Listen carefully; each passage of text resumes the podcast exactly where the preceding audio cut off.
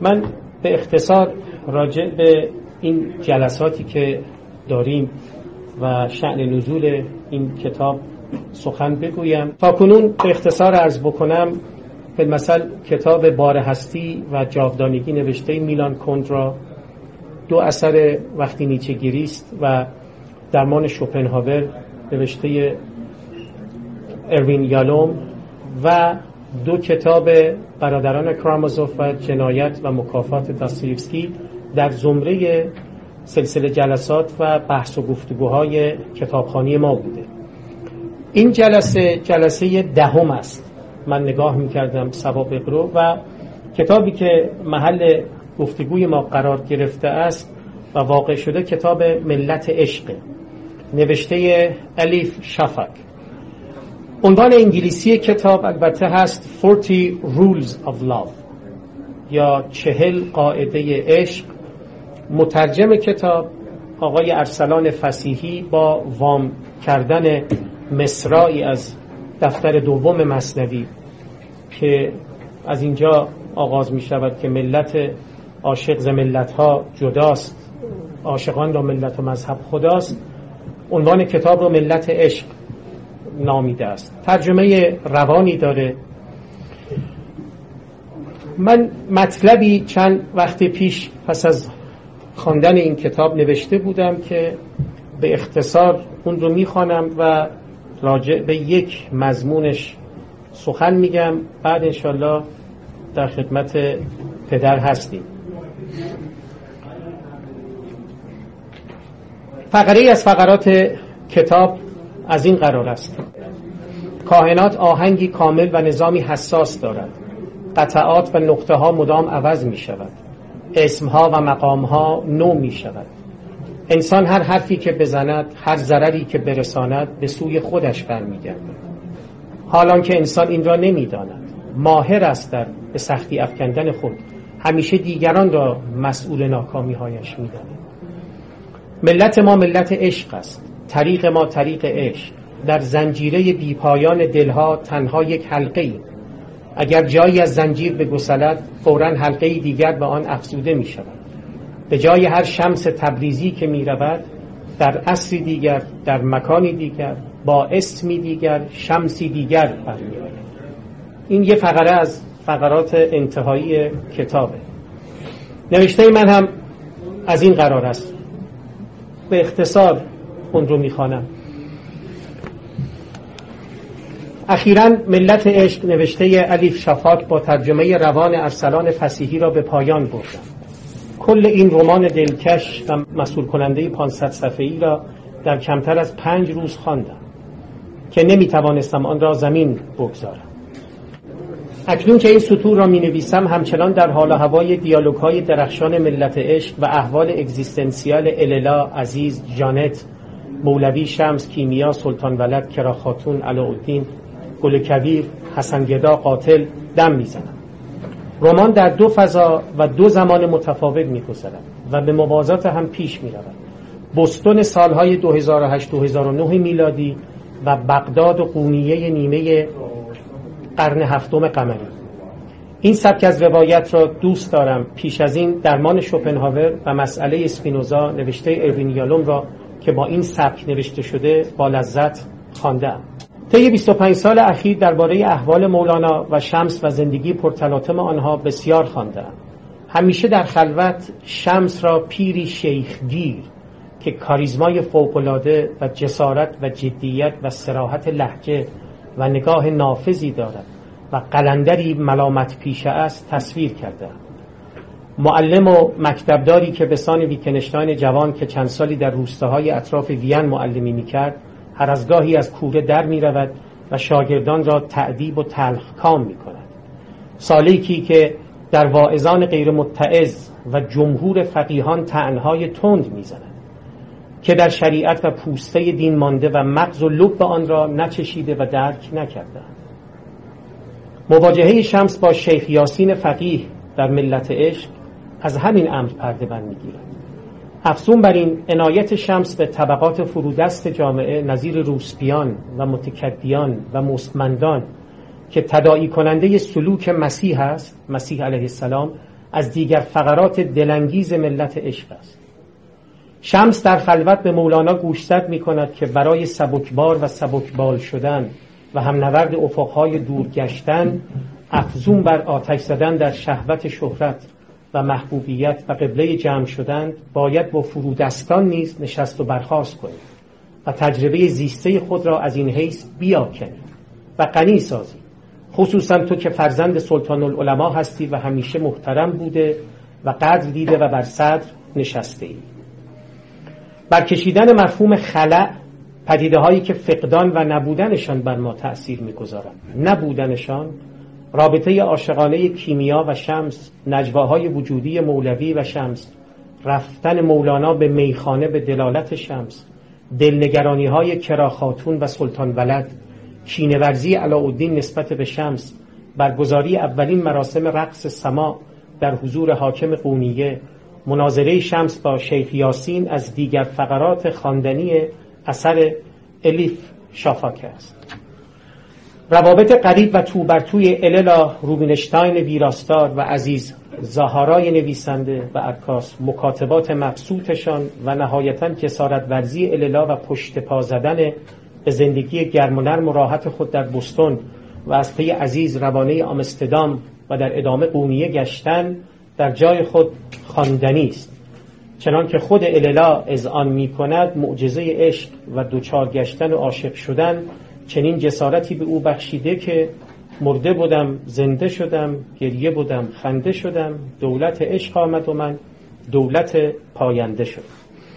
خب من فقط راجع به یه مفهومی که اینجا ذکرش رفت با استشهاد به یکی یا دو تا از قواعد چهلگانه سلوک به روایت نویسنده کتاب نکته رو عرض بکنم و بیش از این اطاله کلام ندهم خودتون البته کتاب رو باید بخوانید. نیازی به تذکار و تکرار نیست که چقدر دلنشین و در جای خود دلکش است.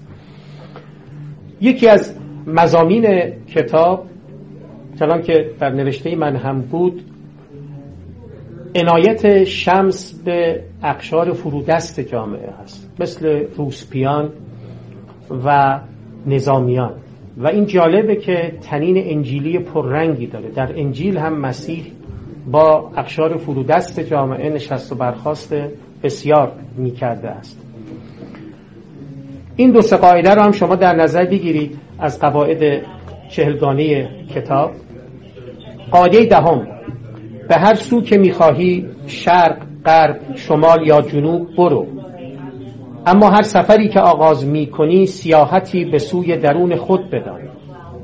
آنکه به درون خود سفر می‌کند سرانجام ارز را طی می‌کند. این قاعده دهمه. قاعده چهاردهم که شاید با آنچه که امشب هم برای ما رخ داد تناسب و تلاعمی داشته باشد می‌گوید به جای مقاومت در برابر تغییراتی که خدا برایت رقم زده است تسلیم شو. بگذار زندگی با تو جریان یابد نه بی تو. نگران این نباش که زندگیت زیر و رو شود. از کجا معلوم زیر زندگیت بهتر از رویش نباشد. این قصه سابمیشن و تسلیم شدن که اینجا ازش شمس یاد کرده یا زیل قواعد چهلگانه است. متضمن نوعی بی تفاوتی البته به معنای رهگشا و ممدوحش نه به معنای تنبلی پیشه کردن است بلکه نوعی تسلیم شدن یعنی گذاشتن که امور بگذرد و فرد خود رو متناسب با اونها تنظیم بکنه از نکاتی است که محل تأکید شمس قرار گرفته است. آخرین قاعده رو که اختیار کرده ام تا برای شما بخوانم قاعده پانزدهم است. خدا هر لحظه در حال کامل کردن ماست چه از درون و چه از بیرون. هر کدام ما اثر هنری ناتمامی است. هر حادثه ای که تجربه می کنیم هر مخاطره ای که پشت سر می گذاریم برای رفع نواقصمان تحریزی شده است. پروردگار به کمبودهایمان جداگانه می پردازد زیرا اثری که انسان نام دارد در پی کمال است. خب این رو هم بخوانم براتون. قاعده ششم اکثر درگیری ها پیش ها و دشمنی های این دنیا از زبان نشأت می‌گیرد. تو خودت باش و به کلمه ها زیاد بها نده. راستش در دیار عشق زبان حکم نمی کند عاشق بی زبان است. در یکی از غزلیات دیوان شمس که مولانا در باب عطف نظر کردن به درون سخن گفته است به نوعی این بی تفاوتی نسبت به آنچه که در بیرون از تو میگذرد رو می‌بینیم که وقتی که شما این رمان رو می‌خوانید و سخنان شمس رو میشنوید تداعی کننده احوال وجودی مولانا و اون نوع سخنانی است که به کار اینجا و اکنون من و شما می آید تماشا مرو نک تماشا توی. جهان و نهان و هویدا توی. چه اینجا روی و چه آنجا روی که مقصود از اینجا و آنجا توی. تو درمان غمها ز بیرون مجو که پازهر و درمان غمها توی مفهوم سابمیشن که به نوعی اینجا محل تأکید شمس در سیر سلوکی که پیشنهاد کرده قرار گرفته متضمن همین امر است چنان که من می‌فهمم. یعنی نوعی عطف نظر کردن به درون و تسلیم شدن در برابر اموری که شخص در اونها دخل و تصرفی نمی‌تواند بکند. نه اینکه دعوت به بی عملی باشد نکته آخرم از می شود که در باب مفهوم عشق است که اینجا عنوان کتاب هم از آن برگرفته شده است. حالا البته مشتاقیم از داوری های دوستان و رأیشون ناظر به سرنوشت شخصیت های داستان هم با خبر بشیم و دربارش گفتگو کنیم. اما به عنوان رب و نسبت این با سنت عرفانی ما فکر می‌کنم که چنان که مولوی در ابتدای مصنوی آورده است ما هم می‌توانیم بر عشق زمینی سه نهیم و آن را بر بکشیم که عاشقی گر زین سر و گر زان سر است عاقبت ما را بدان سر رهبر است. و همچنان که در نینامه و ابیات ابتدایی دفتر اول آمده است. هر که را جامز عشقی چاک شد او زهر سعید کلی پاک شد. نوع و به تعبیر دقیقتر متعلق عاشقی رو اینجا مولانا مشخص نکرده. هر که را جامز عشقی چاک شد او زهر سعید کلی پاک شد. که می‌تونه این اعم از عشق زمینی باشه که در این رمان به بحث گذاشته شده است و عشقی که البته محل عنایت عارفان و سالکان ما بوده است. خب من بیش از این سخن نمی‌گویم و از پدر می‌خوام که بحث رو پی بگیرن تا پس از آن از نقطه سنجی های دوستان هم همه بهره مند بشن. به نام خداوند و سلام عرض می‌کنم. محضر دوستان بگم صدای من می‌رسه نمی‌رسه؟ ما مشکل همیشه صدا داریم. الان بهتره؟ بله. خب سلام عرض می‌کنم و سال نو رو به همه تبریک عرض می‌کنم. دوستان تازه هم از راه می‌رسن. به قول مولانا یک خانه پرز مستان مستان نو رسیدن. و دوستان ما که اون تب و تاب ها رو ندیدن با دلی آرام اینجا تشریف می آورند و به جمع ما می پیوندند و حضور متبرکشون جمع مبارک ما رو متبرکتر می کند به همه عزیزان خوش آمد می گویم برای همگان سال نو و زندگانی تازه شریف و پر جمال و جلالی را آرزو می کنم از اینکه توفیق یافتم که پس از مدتی به این دیار سفر کنم هم خوشنودم و از بخت شکر دارم و از روزگار هم. و آرزو می کنم که این جمع ها ادامه پیدا کند این گرد همایی ها تداوم یابد و ما بتوانیم با آرامش با امنیت با خیال راحت و با اشتیاق به یادگیری در کنار یکدیگر بنشینیم و بی دغدغه و بی وسوسه و بی فتنه و بی حجم و بی شبهه بتوانیم با یکدیگر سخن بگیم و تفاهم کنیم. اتفاقی که افتاد در این جلسه و دو روز پیش هم افتاد و پاره از کسانی که اهل تخریبند و اهل گفت و شنود نیستند آمدند و تخریب هایی کردند و ابراز هویت یا احراز هویتی از این طریق نمودن نمونه است از اتفاقی که شاید در سراسر کشور ما آشکار و نهان می افتد ما بسیار دیده ایم. شخص بنده که فراوان در فراوان این گونه حوادث رو دیدم و به حال عواقبش هم ناگوارتر از آن بوده است که دیده شد. اما اینها خب پاره شهور شخصی است و پارهش هم وجوه دیگری داره. من فقط بر یک وجهش می‌تونم اینجا تاکید کنم و اشاره کنم و اون که می‌بینید ناامنی چقدر مخل پیشرفت فرهنگی است. و حقیقتا اگر ما امنیتی آرامشی نداشته باشیم این جلسه امثال این جلسه رو نمی‌تونیم برگزار کنیم. حالا فقط در سطح جلسه نیست به طور کلی فرهنگ لطمه می‌بینه. یعنی اون که می‌خواد کار علمی کنه اون که می‌خواد کار فکری کنه اون که می‌خواد کتاب بنویسه اون که می‌خواد مجلسی بیاراید درسی بدهد دانشگاهی بسازد غیره غیره. همه اینها دچار اختلال میشه. و این وضعی است که ما بعد از حمله مغول تجربه کردیم. حالا نگید من این حرف این چیز حوادث کوچک رو با حمله مغول تشبیه می‌کنم اما می‌تونیم راه ببریم که چه گذشت و چه روحیه‌ای به مردم ما تحمیل شد و چه زیان و خسارتی ما کردیم.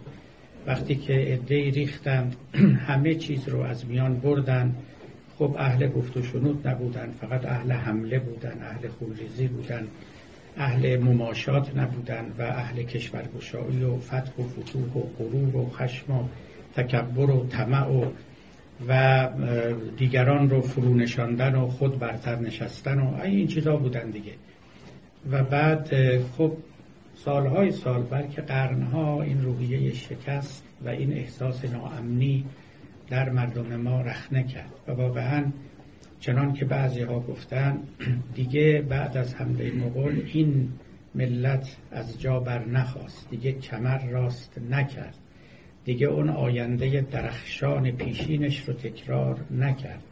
دیگه اون دست دانشمندان بزرگ در میان ما ظهور نکردند کردن. نه اینکه صفر شد نه اینکه گورستان مطلق شد. اما متاسفانه اون نشاط پیشین گرفته شد. و وقتی که شما زمینه ها رو تخریب می‌کنید تا دوباره سازندگی بشه تا دوباره آبادانی بشه تا دوباره مردم به خودشون بیان تا غذاهای فرهنگی بتوانند تهیه کنند و خوراک مناسبی فراهم آورن به تدریج می‌دونید که طول می‌کشه گاهی هم حتی نوبت نمی‌رسه. در همین حالا کانادا ما هستیم یا در آمریکا یا در اروپا خصوصا اروپای غربی.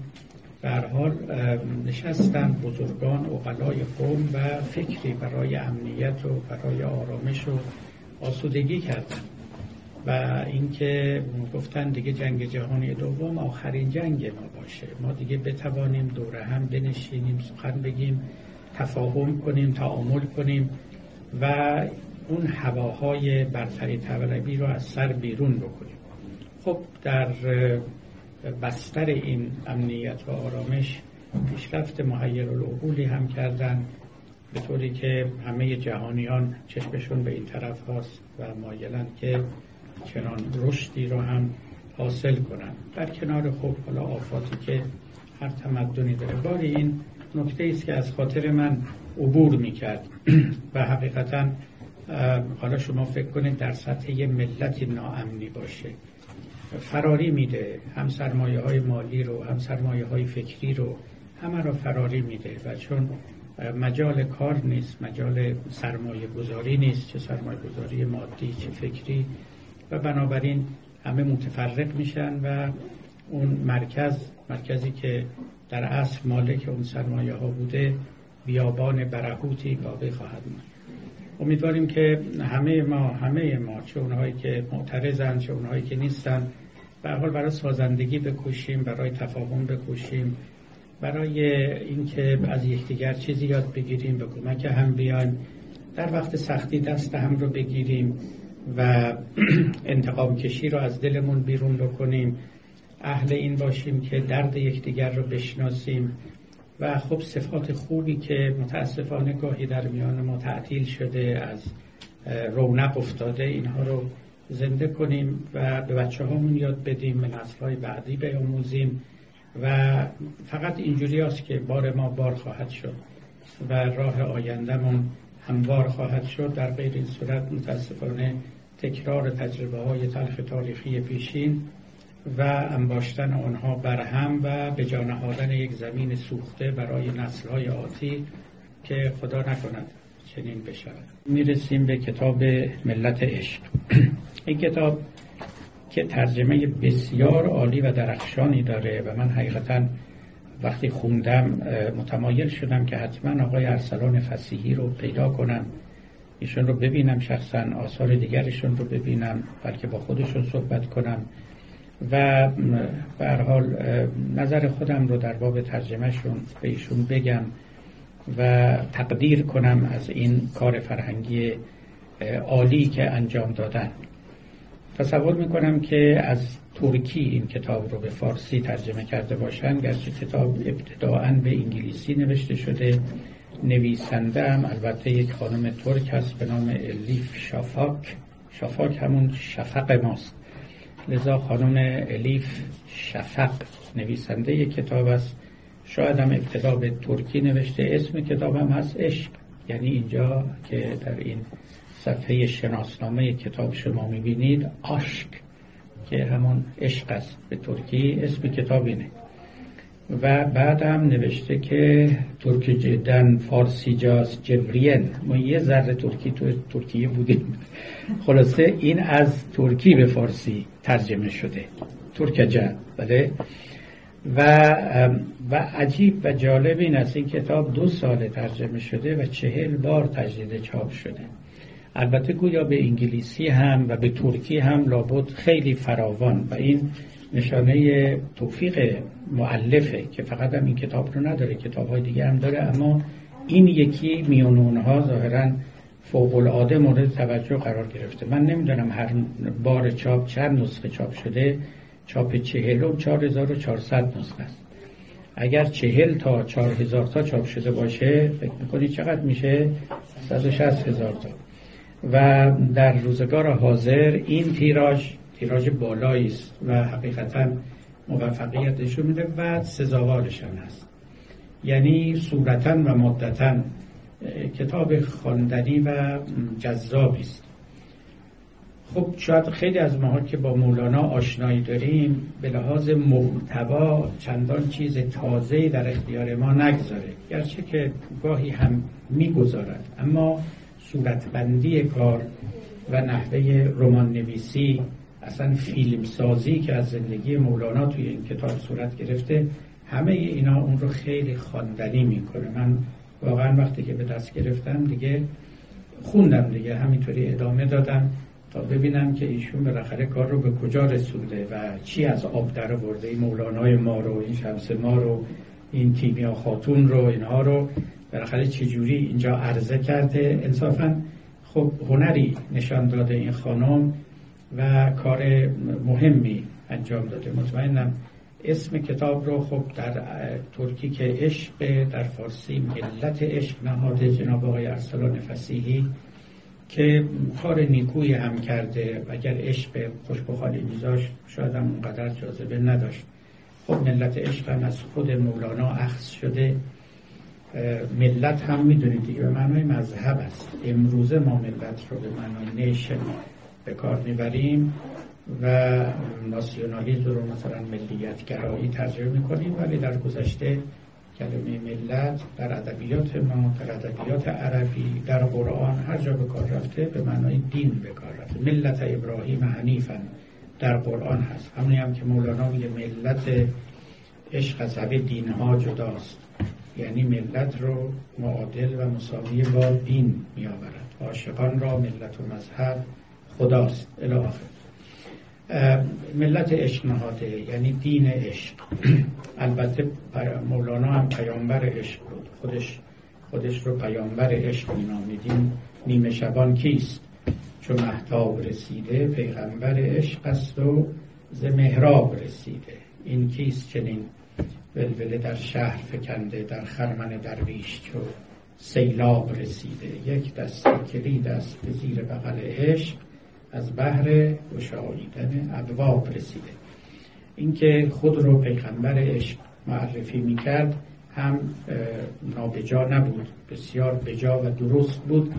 ملت او هم یعنی دین او هم دین عشق بود. البته خدای او هم همان عشق بود. وقتی که در پایان اون غزل که از ابتدا شروع می کند که دوش دیوانه شدم عشق مرا دید و گفت آمدم معلم از انجام در هیچ مگو. گفتم ای عشق من از چیز دیگر میترسم. گفت اون چیز دیگر نیست دیگر هیچ مگو. تا میاد پایین میگه گفتم ای جان پدری کن نه که این وصف خداست. گفت این هست ولی جان پدر هیچ مگو. میگه من اونجا گفتم بله منظور از عشق همون خداست ولی طور همون خدا هیچی نگو. یعنی این رو به منزله یک راز در دل خودت نگه دار. پس یک دین عشق داریم یه پیغمبر عشق داریم و یک خدا که همون عشق است و خدای عشق است. باری نام نیکویی برای این کتاب انتخاب کرده ایشان. در انگلیسی هم که خب اون چهل قاعده عشق گذاشتن در واقع چهل قاعده عشق درست نیست و خواستن شاید جذابش کنن برای کسانی که انگلیسی می‌خوانند.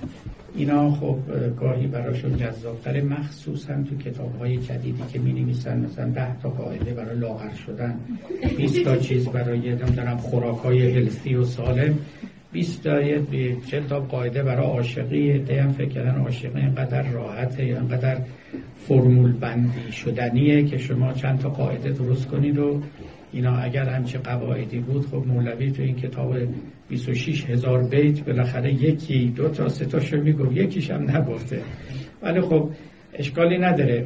ایشون در این کتاب یه چهل تا قاعده آورده که قواعد عشق نیست. قواعد نگرش آدمی به این جهانه.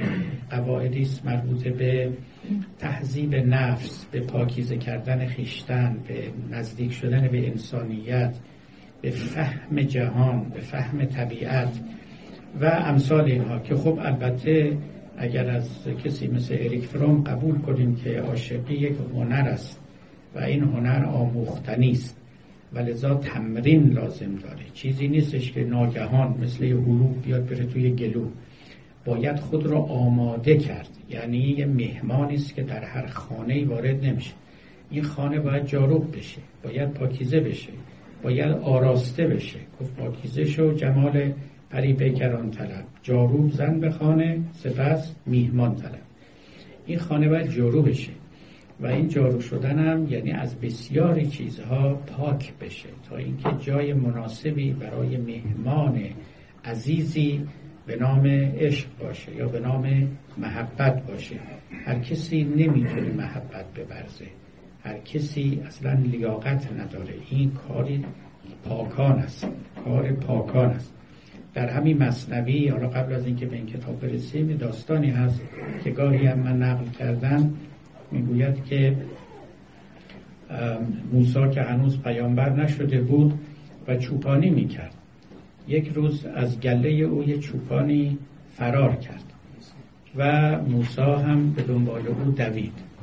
دوید و دوید این گوسفندم دوید و موسا رو به دنبال خودش کشاند تا بالاخره این جناب گوسفند خسته شد دیگه ایستاد و موسا هم خب خسته تر شد از او ایستاد. اما با همه خستگی و با همه عصبانیتی که از این گوسفند داشت که در اون بیابان پر آفتاب او رو دور از رمه خود کرده بود اما خشونتی نورزید با این گوسفند. بلکه این گوسفند رو بغلش کرد و نوازش کرد و گفت به من رحم نکردی چرا به خودت رحم نکردی؟ گفت گیرم بر منت رحمی نبود. نفس تو بر خود چرا استم نبود؟ چرا به خودت ستم کرد؟ خدا از اون بالا داشت نگاه می‌کرد قصه.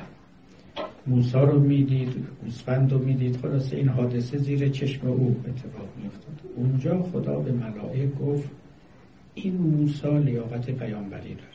چون می‌تونه محبت بکنه با ملائک گفت یزدان آن زمان که همی زیبت نبوت را فلان. گفت فلانی یعنی موسا این شایسته نبوت است. چون می‌تونه محبتش رو بی دریق به دیگری بریزه. که گوسفندی که اسیر دست موسا که میگن خیلی هم قوی بنیه بود. وسط اون بیابونه که گیرم اونم میکش لگد می‌زد. طوری نمی‌شد. کسی گریبانش نمی‌گیره اما این این کار رو نکرد. این محبت خودش رو بارانوار بیدریق بر او ریخت جلب نظر خدا رو کرد. خدا گفت خب حالا ما می‌خواستیم پیغمبر پیدا کنیم این لیاقت داره. چون چنین خصلتی در او هست. همون که حافظ گفت خلل پذیر بود هر بنا که می‌بینیم مگر بنای محبت که خالی از خلل است؟ هر بنایی هر ساختمانی شما بسازین بالاخره یه روزی فرو میریزه. خلل پذیره. اما بنایی که خشت و آجرش از محبت درست شده باشه این استواره. این فرو نمیریزه. که از محکمترین سیمان است که خدا تو این عالم آفریده. خلل پذیر بود هر بنا که می‌بینی مگر بنای محبت که خالی از خلل است. نه من بی عملی در جهان ملولم و بس ملالت علما همز علم بی عمل است. حالا این دومیش دیگه خیلی مهمه. میگه بنده که هیچی حافظ خودش رو میگه. میگه بنده که هیچی. صدای من میاد؟ نه محبتی نمی‌کنه. می‌گوید که علمایی که فقط کارشون امر و نهی کردن مردمه و محبت نمی‌کنن اونا هم عالم بی عملن نه من بی عملی در جهان ملولم و بس ملالت علما هم ز علم بی عمل است. علم با عمل علمی است که با محبت هم همراه باشه. باری این قصه عاشقی است و قصه محبت است که مولانا پیامبر اوست و دیانتش هم یا ملتش هم ملت عشق است و می‌بینید که در حکایات مربوط به مولانا نوشتن که یک روز وارد حجره یکی از دوستانش شد چند نفر دیگه هم بودن دید که یکی از اونها کتاب مصنوی رو پشت سرش گذاشته. حالا به تصادف چنین شده بود یا به عمد نمی‌دانم ولی گویا که مثلا پشت سر بود این تکیه داده بود. مولانا عصبانی شد. رفت و این کتاب رو برداشت گفت این کتابی نیست که پشت سر بگذارد. این کتاب ما جهانگیر خواهد شد. عین تعبیر خود مولانا سر کتاب چی؟ مناقب العارفین شمس الدین احمد افلاکی که چند دهه بعد از مرگ مولانا نوشته شده است. این دید این بینش مولوی فوق العاده درست از آب در اومد. الان ما اینجا تو کانادا نشستیم راجع به مصنوی راجع به مولوی داریم سخن این کتاب جهانگیر شده. او خودش می‌فهمید و می‌دونست که چه جواهری رو در این کتاب میبهد. و بلکه می‌دونست که اونی که در درون او نشسته چه جواهری رو بر لبان او می‌دهد هیچ وقت مولوی نمی‌گفت من این حرفا رو می‌زنم. این خیلی جالب. می‌گفت به من میگن یاد میدن. کسی در درون من این حرفا رو بر زبان من مینهد. ای تقاضاگر درون. یک تقاضاگر درونی هست. ای تقاضاگر درون همچون جنین چون تقاضا می‌کنی اتمام این سهل گردان ره نما توفیق ده یا تقاضا را بهل بر ما منه. یا در جای دیگری میگه زین گوهر زین سخنهای چو در شاهوار اندکی گر آرمت معذور دار که از درونم صد حریف خوش نفس دست بر لب می‌زند یعنی که بس. ما چو واقف گشته ایم از چون و چند قفل بر لبهای ما بنهادند تا نگردد رازهای غیب فاش تا نگردد منحدم نظم معاش تا ندرد پرده حکمت تمام تا نجوشد دیگه مهنت نیم خام الاخر خودش می‌دانست که داره چی تولید می‌کنه. یا چه متاع گرانبهایی رو در اختیار او نهادن تا به عالمیان عرضه کنه. و به همین سبب هم پیش بینی می‌کرد که این متاع او و این کتاب او جهانگیر خواهد شد. و جهانگیر هم شد. سببش هم این بود که محوریت این کتاب با عشق بود. محوریت این کتاب با عشق بود با محبت بود. یکی از لطیف ترین احساساتی که آدمی دارد حتی اگرم نداره حسرتش رو می‌خوره. اتفاقا من در ابتدای این کتاب دیدم که دقیقا همین نکته رو نوشته. می‌گویه نمی‌دونم این رو از کجا آورده اشاره هم نکرده ولی درست هم میگه به هیچ متمم و صفتی نیاز ندارد عشق. خود به تنهایی دنیایی است. عشق یا درست در میانش هستی در آتشش یا بیرونش هستی در حسرتش. یعنی دو حالت بیشتر نداره دیگه. یا داریش و در آتش او میسوزی یا اینکه نداری و در حسرتش میسوزی. علا ای حال نسبت او بیطرف هم نمی‌تونی باشی اونقدر این احساس لطیفه اونقدر این گوهر چشم ربا و دل رباست که شما رو راحت نمی‌ذاره. یا شما رو جذب خودش می‌کنه از آن خودش می‌کنه یا شما حسرت می‌برید. از اینکه بالاخره ای کاش من می‌توانم داشته باشم. حالا که صحبت از عشق شد مولانا میگه ایمان واقعی هم یک چنین خصلتی داره. مولانا می‌گوید که در زمان بایزید اومدن یک یهودی رو دعوت کردن به اینکه بیاد مسلمان بشه ایمان بره. گفت اگر ایمان اونیست که بایزید داره من طاقتش رو ندارم. مگه اونیست که شماها دارین رغبتش رو ندارم بعد مولانا می‌گوید که مؤمنان باشد که در جزر و کافر از ایمان او حسرت خورد شخص مؤمن اونی که ایمان حقیقی داره که این ایمان از جنس عشق هم هست از نظر مولانا چیزی است که حتی اونی که نداره حسرتش رو می‌خوره. میگه من کاش یک چنین شخصیتی یک چنین بینشی یک چنین آرامشی یک چنین نوشوندگی یک چنین نگاه وسیعی به آفاق عالم می کاش درون خودم رو اینطور پاکیزه کرده بودم. از دشمنها روبیده بودم. همه کینه ها و طمع ها رو از خودم دور کرده بودم. صفایی حاصل کرده بودم. می‌تونستم با عشق به عالم نظر کنم. به بندگان خدا نظر کنم. دوستی به نام خدا رو عاشقانه بپذیرم و با او هم نشینی کنم. در کنار او زندگی کنم. خب چی از این بهتر؟ کسانی مثل مولانا بالاخره آموزگاران این مکتبن آموزگاران این ملتن. ما در این روزگار بیش از هر وقت دیگری به اینها احتیاج داریم حقیقتا. یعنی اگر یه روزی پیام اینها شاید بدیهی به نظر می رسید امروز اصلا یک نیاز واجب به نظر میاد که باید رو کرد و از این معلمان بزرگ این درس ها رو آموخت. عرض می شود که من خودم چند تا مطلب رو اینجا دیدم. گفتم که بد نیست که منم به اون اشاره کنم ولی خب به همه این کتاب این رمان اشاره کردن و به از همه جاش سخن گفتن کار آسانی نیست. عرض می شود که اینجا حالا اگر پیدا کنم خوبه براتون بگم خلاصه مطلبش در باب امید بود. و اولا این را ارز کنم این خانم نویسنده خانم الف شفق ظاهر با مصنوی و با دیوان شمس آشنایی خوبی داشته چون من وقتی که میخوندم نوشته ایشون رو احساس می‌کردم که خب خیلیاش برگرفته از مولاناست. بعضیش اصلا ورد بای ورد. سخنان مولوی است. اگر که جناب مترجم نمی‌دونم حالا چقدر آگاهی آشنایی داشته. آشنایی داشت می‌تونست پاورقی بده و بگه فلان نکته برگرفته از فلان شعر مولاناست اون از اونجاست. نداده ایشون. اما شو وقتی که می‌خونید خب در میابید حالا بذارید نکته اولش رو بگم براتون تا نکته دوم. از اون قاعده های چهلگانه اولین قاعده این است. این رو شمس نقل می‌کنه می‌گوید که کاروان سراداری به من گفت چنان که در این رمان آمده.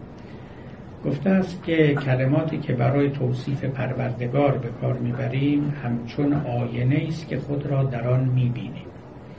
هنگامی که نام خدا را میشنوی ابتدا اگر موجودی ترسناک و شرماور به ذهنت بیاید به این معناست که تو نیز بیشتر در ترس و شرم به سر می‌بری.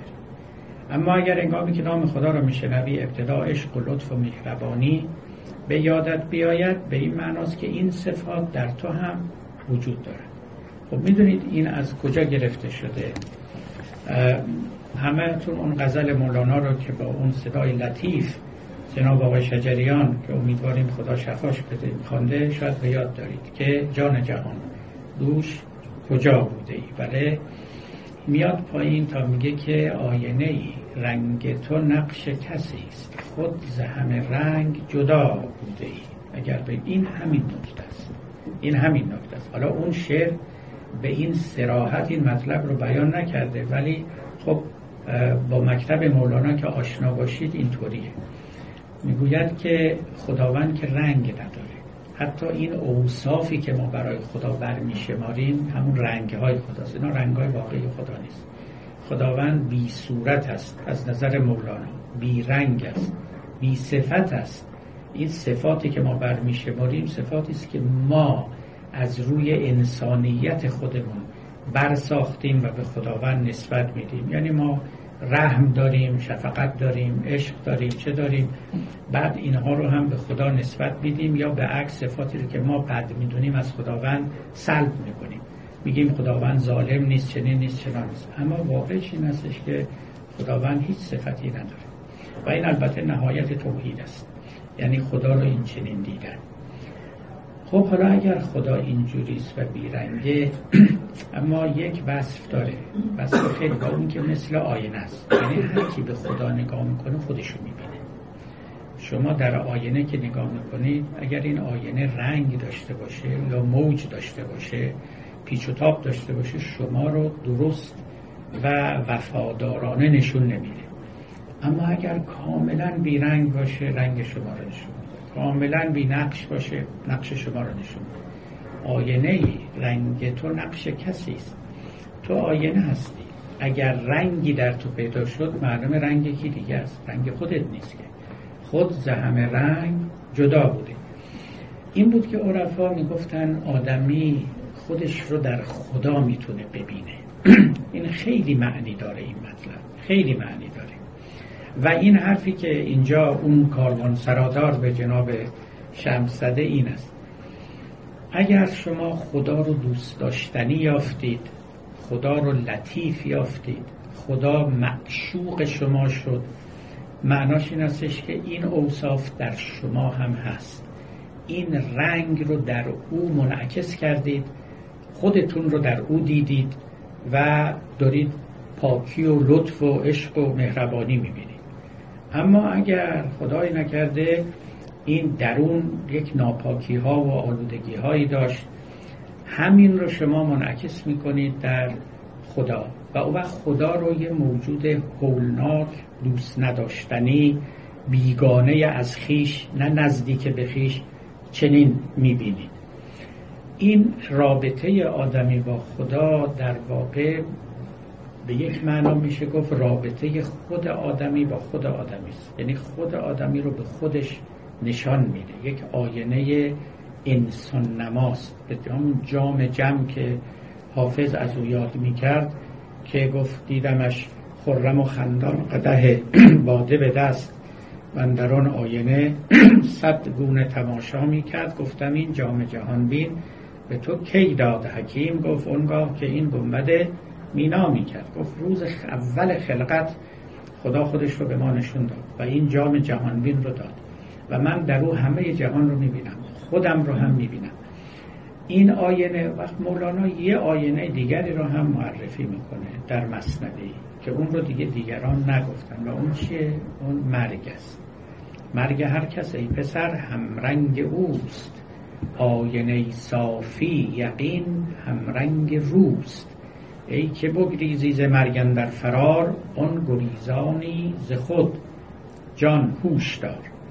می‌گوید که آدمی به مرگ هم که فکر می‌کنه اگر او رو هولناک مییابه به دلیل اینی که از خودش میترسه. اگر او رو شیرین مییابه باز برای اینکه خودش نسبت به خودش شیرینه. لذا طعم مرگ برای او شیرین است. اینا دو تا حادثه هستند دو تا موجودند که اولا خصوصیت آینگی دارند. خدا و مرگ. دوم اینکه خصوصیت شکستن شاخ سرکشی و گستاخی آدمی رو دارند. در این دو جا هر آدمی قلدرترین آدم ها ناچار سرخم می‌کنن وقتی به خدا می‌رسند حالا به قول مولانا پس, شدن دشکسته اشون عاشقان لیکو خود اون شکست عاقلان. عاشقان عاشقانه در مقابل خدا میشکنن عاقلان عاقلانه میشکنن. یعنی می‌بینن زورشون به اون نمی‌رسه مجبورن تسلیم بشن. این یکی اونجا میشکنن یکی هم در مقابل مرگ است که می‌بینن هیچ علاجی نداره. ناچار باید تسلیم بشن. دو جاست که آدمیان تسلیم میشن.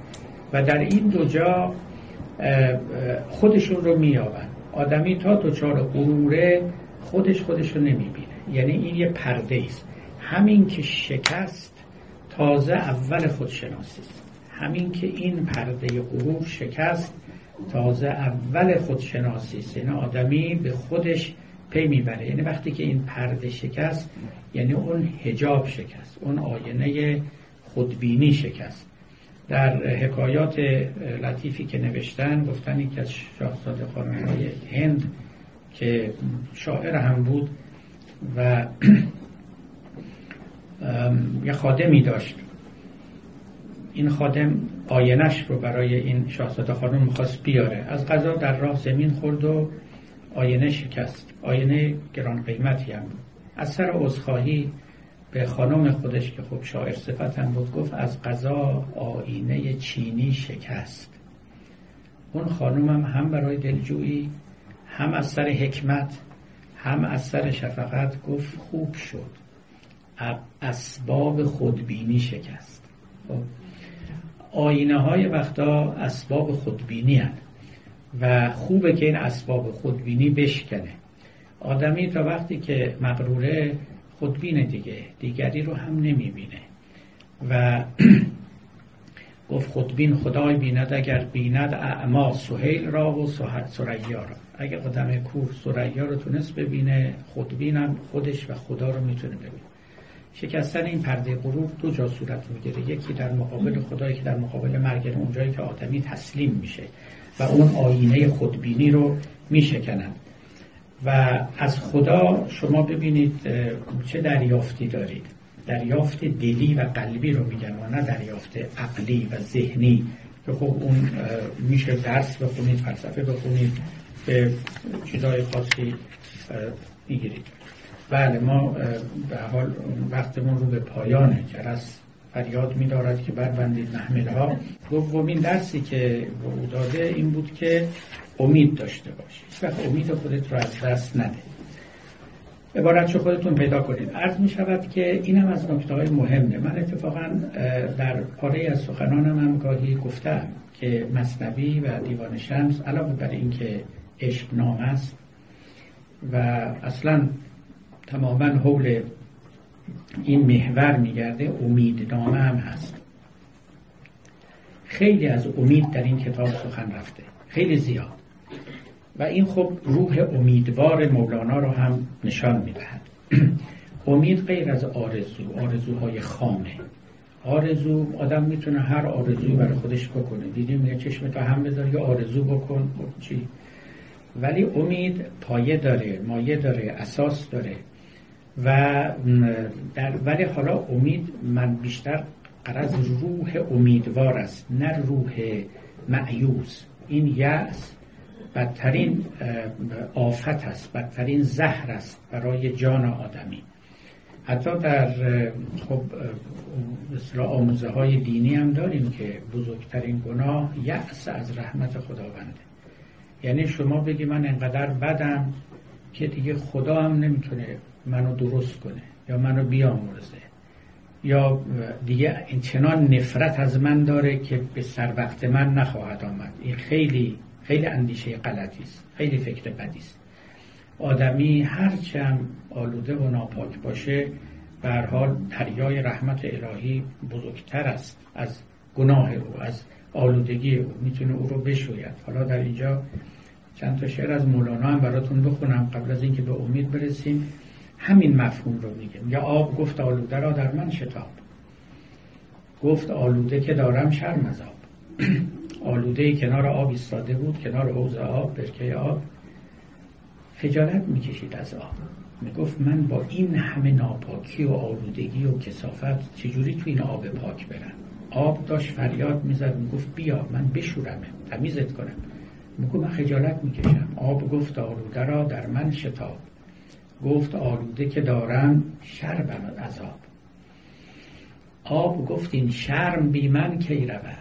بی من این آلوده کی زایل شود؟ آب گفت اون خجالتت هم من میشورم تو با من یکی میشی تو با من دوست میشی. اون شرمت که هجاب است اون رو هم بر میدارم آبها را آب را چی هست؟ کرم که پلیدان را پذیرد دم بدم آب دارد صد صفا و صد کرم که پلیدان را پذیرد دم بدم این اصلا جزو کرامت های آب است. که ناپاکان رو پاک بکنه. نه اینکه به یکی بگه تو اونقدر ناپاکی که لیاقت نداری پیش من بره. نه اصلا کار آبینه شعن آبین است. خب امید یه چنین چیزی است که آدمی نگوید که من اونقدر ناپاکم که دیگه پاک شدنی نیستم. اونقدر بدم که خدا هم پشت به من کرده. اونقدر بدم که اصلا اصلاح پذیر نیستم. دیگه یه شاخه کجی هم رویدم و درست بشو نیستم اینا تصورات خیلی باطلی است. اینا اندیشه های ویرانگری است اینا رو باید دور کرد. مولوی اصلا ایمان رو به امید معنا می‌کنه. ببینید شما اگر از فیلسوفان و متکلمان بپرسید به شما میگن ایمان یعنی یقین. یعنی یقین داشته باشید به وجود خداوند. ولی از نظر مولوی شما همینقدر که امیدی داشته باشید که خدایی هست. امیدی داشته باشید که یه خدای یه روزی به داد شما خواهد رسید. همین مقدار از امید کافی است. میگه یک تاجری که سرمایش رو به کار میندازه هیچ وقت مطمئن نیست که سود می‌کنه. احتمال زیان هم هست. ولی به امید سود سرمایش رو به کار میندازه. تاجر ترسند طبع شیش جان در طلب نه سود بیند نه زیان بل زیان بیند که محروم است و خار. نور او نوشد که باشد شعل خار. تاجر ترسند طبع شیشه جان. ببینید چه تعبیر قشنگی هم به کار برده. شیشه جان یعنی میلرزه و همه آماده شکستنه ترسند طبعه این آدم نه سود بیند نه زیان. بل میگه نه بل زیان بیند. نه اصلا زیان می‌کنه. برای اینکه سود نمی‌بره. همینجور که کنار نشسته سرمایش رو نگه داشته به کار نمیندازه این سودم نمی‌کنه این داره زیان می‌کنه و کم کم هم از سرمایه او کاسته میشه. زیان دیگه نه انسان لفی خسر لذا امید رو خیلی جدی می‌گیره. نیست دستوری در این ره قرع باب جز امید. الله اعلم به سباب میگه به ما گفتن دستور دادن رخصت دادن. این در رو به یه امیدی بکوبیم. در زندگی رو در خونه خدا رو در خانه عشق به یه امیدی با ناامیدی کار پیش نمیره. و این امید گاهی چنان است که اصلا خود اون امر رو محقق می‌کنه. یه شاعر عربی هست میگه که و انی لارجو الله حتی لاننی به جمیل من الله فاعل یعنی من اونقدر به خدا امید دارم که اصلا یقین می‌کنم که اون اتفاق خواهد افتاد. اون امید من محقق خواهد شد.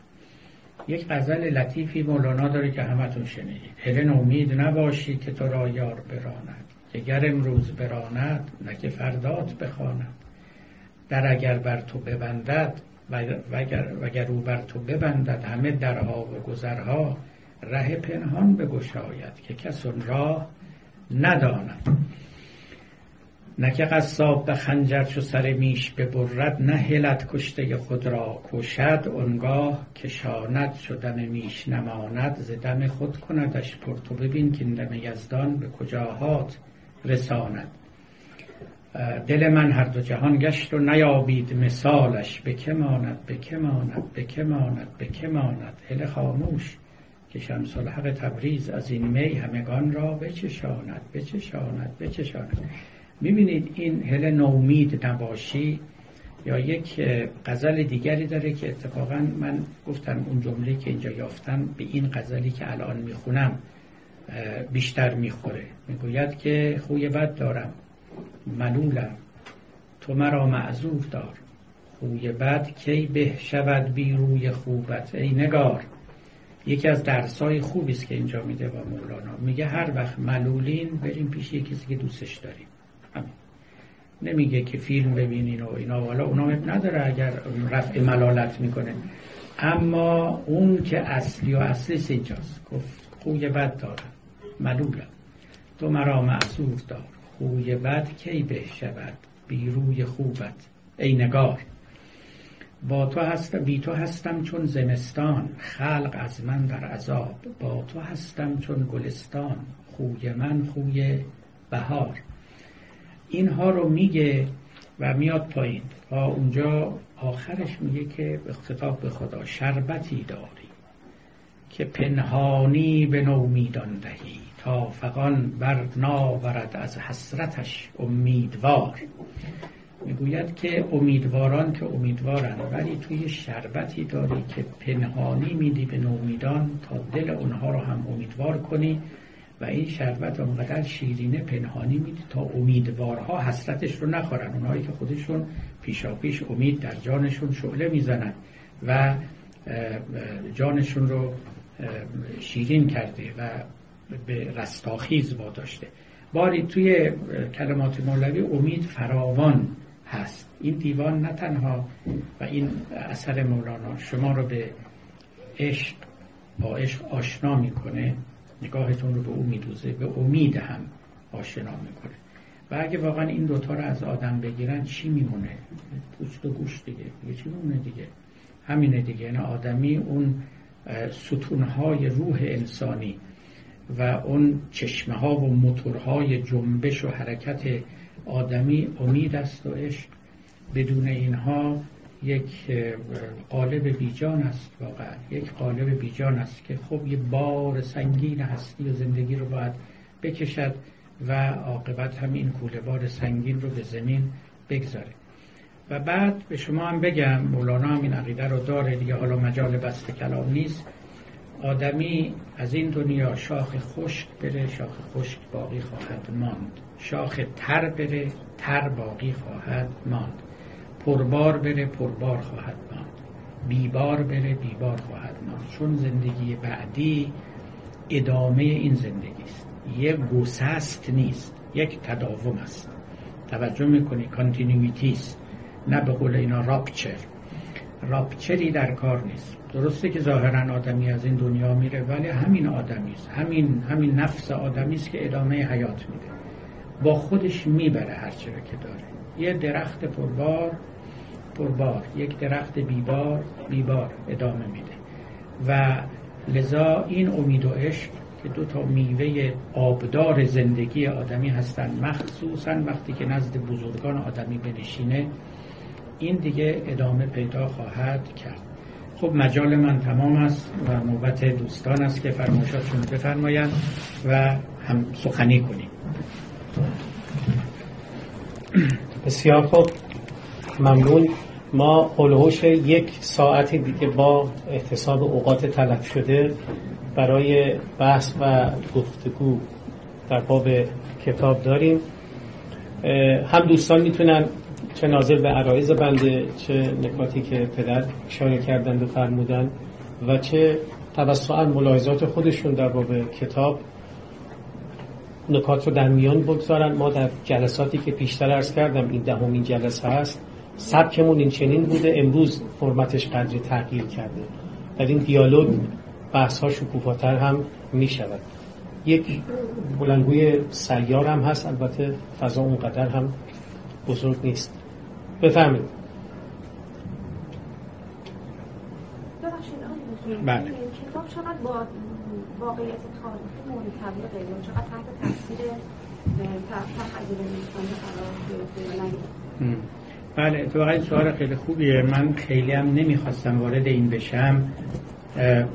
کتاب رمانه. ببینید با واقعیت تاریخی انتباق صد درصد نداره. یه جاهایی نه تنها نداره بلکه میشه گفت انحراف داره. یعنی از اون که ما می‌دونیم و به حال توی متون تاریخی آمده فاصله می‌گیره.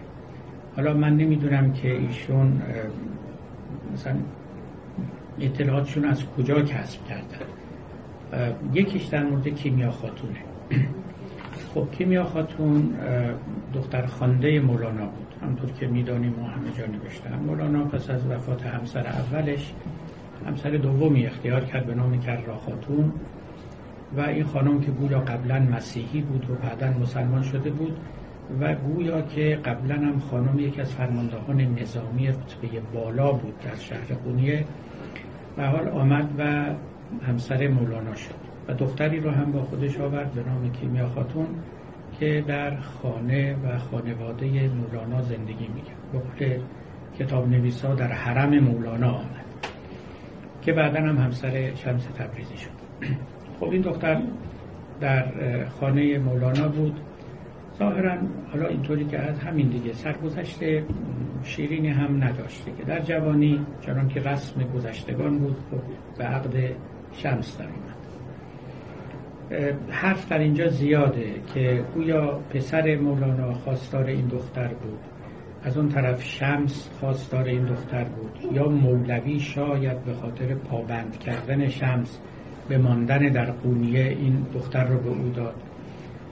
این یه مطلب که در اینجا در این کتاب در واقع کیمیا رو عاشق شمس کرده. گوید که کیمیا خاتون عاشق او شد و خب پای درسای او نشسته بود و حرفای او رو شنیده بود و چنین و چنان. علاقه خیلی شدیدی بود پیدا کرد و نهایتا با او ازدواج کرد. از قول پسر مولانا می آورد که او گفته که آره پدر ما می‌خواد شمس رو پابند کنه و لذا تو رو او می‌خواد بده. این یکی.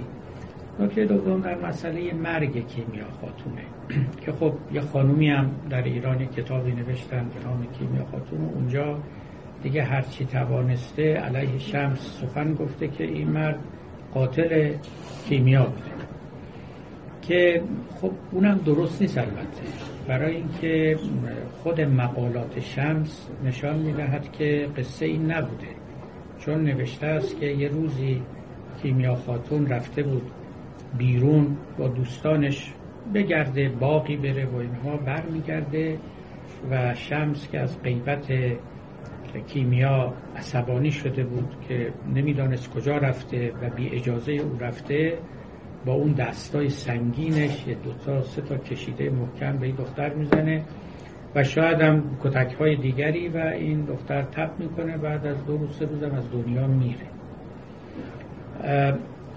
وقتی که شما نگاه می‌کنید به خود مقالات شمس یعنی سخنان خود شمس در اونجا اصلا این حرفا نیست. حالا ممکنه شما بگید که شمس که نمیاد اینا رو بگه ولی بحث اینه که میگه من طلاق دادم این دختر و می‌گوید که طلاقم خلعی بود. یعنی خود او طلاق می‌خواست. من راضی نبودم. او طلاق خلعی گرفت. طلاق خلع شنید می‌دونین دیگه؟ طلاقی است که سه جور طلاق داریم. مثلا در شرق در یکی همین طلاق رجعی است که طلاق خلعی است که طلاق مباراتی. طلاق خلعی وقتی است که زن بخشی از مهریه خودش رو به مرد میبخشه. جدا بشه دیگه طلاق بگیره اینو بهش میگن طلاق خلعی که اینیشیشن یعنی آغاز کار از خود زن است. با پرداختن مهر بخشی از مهر یا همه مهر طلاق می‌گیره. با اون طلاق قطعی هم هست یعنی دیگه بازگشت در اون نیست. یه مرد نمی‌تونه دوباره رجوع کنه بزن باری شمس در اونجا می‌گوید که طلاق خلعی بود و خود کیمیا از من خواست. و منم به نظر او رفتار کردم. رابطه شد اینجوری تمام شده. بعدا دیگه به سر کیمیا چی آمده؟ دیگه ننوشتن جایی نیومده که این دختر بعدا کجا رفت چه شد چه نشد.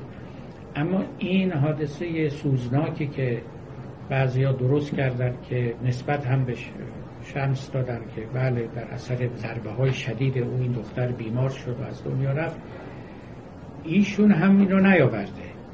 حتی اون طلاق رو هم نیاورده. هیچ کدوم اینها رو نیاورده. نوشته که یه جا که کیمیا خودش رو خیلی آراسته بود و می‌خواست نزد شمس بره اون اخلاق نسبتا تندی که شمس داشت محل نذاشت به کیمیا.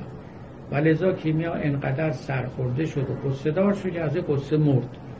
حالا اینم اینم تاریخی نیست. حالا بالاخره ایشون اینجوری بیان کرده ولی حقیقتش این است که ما نمی‌دونیم که اون اتفاق چگونه افتاده و اینکه همسری در کار بوده بله اینکه جدا شدن بله اما بقیهش همچنان که از سرنوشت شمس هم ما بیخبریم. یکی هم این مسئله سرنوشت شمسه که ایشون آورده که او رو در چاه انداختن. اینم حقیقتش درست نیست. شما الان ترکیه هم که برید من رفتم بارها رفتم. اونا بعضی از این توریست گاید ها به اصطلاح شما رو می‌برن سر یه چاهی که میگن شمس. خب اینا نه اینا هیچ کنون درست نیست.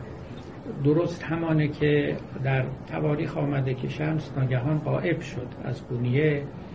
چند دلیل داشت. یکی اینکه مورد آزار بود. یعنی یاران مولانا حضور او رو بر نمیتافتن. و چنین یافته بودن که تا شمس هست مولوی به کسی دیگه اعتنایی نداره. واقعا همینطور مجذوب شمس بود. مثلا صبح تا شب پای حرف او در رو هم بسته بود یعنی شمس به روی دیگران بسته بود. راه نمی‌داد که کسی پیش مولانا بیاد. مولانایی که قبلا در اختیار همه بود در مسجد بود در مدرسه بود در خیابان بود بر منبر بود در مجالس بود. نمیذاشت ببیننش. و برای اینم که یه بهانه درست کنه کسی که میومد میگو باید یه هدیه بیاریم برای شهر برای مولانا. هم تو دست خالی برای چی اومدیم؟ رسم نبود کسی دیدن مولانی و اینه که این چنین اینا رو دور می‌کرد. تا یه بار چنان که نوشتن تو آنیشون هم اینجا نقل کرده. یه کسی که آمده بود به شمس گفت خب خود چه هدیه آوردی؟ حالا به ما بگی. گفت من جانم هدیه آوردم برای مولانا. زبوندارم بود زبان آور بود. می‌تونست جواب بده. بریده بود هم همگان را از او. لذا یاران مولانا آرزو می‌کردن دوست داشتن یه جوری بشه شمس بره از این شهر. که عاقبت هم این چنین شد. اما دلیل دومی هم که من معتقدم احتمالا اینجا وجود داشته این است که شمس می‌خواست بره برای اینکه مولوی رو مستقل کنه. اگر میموند او همطور وابسته به شمس باقی میموند. مثل یک کودکی که به مادر یا به پدر وابسته است. نمی‌خواست اینطوری بشه. و همین دلیل هم بود که وقتی که رفت در واقع این شمس رفت در درون مولانا. یعنی خود او یه شمس شد. بلکه بیش از هزار شمس شد. چون در همین مناقب العارفین احمد افلاکی هست که یکی از یاران مولانا می‌گوید که در باقی بودیم و در کنار مولانا و دوستان دیگر هم بودند و مولوی نشسته بود و پاهاشو در جوی آب دراز کرده بود و هر کسی چیزی می‌گفت. ناگهان یکی از دوستان ما ذکر شمس تبریزی کرد. از زمان الله و ذکره. و بعد گفت حیف حیف. و مولوی مرتبه با خشم با تندی برگشت و به اون دوست ما گفت که چرا گفتی حیف؟ حیف در میان ما چه کار دارد؟ این خب جزو فلسفه های مولانا بود که نسبت به گذشته هیچ کاش و حیف نباید گفت. مطلقا. این حیف مال کسانی است که در گذشته باقی موندن و کسی که رد شده دیگه حیف نمیگه. و برگشت و با شدت تمام گفت حیف در میان ما چه کار دارد؟ چرا گفتی حیف؟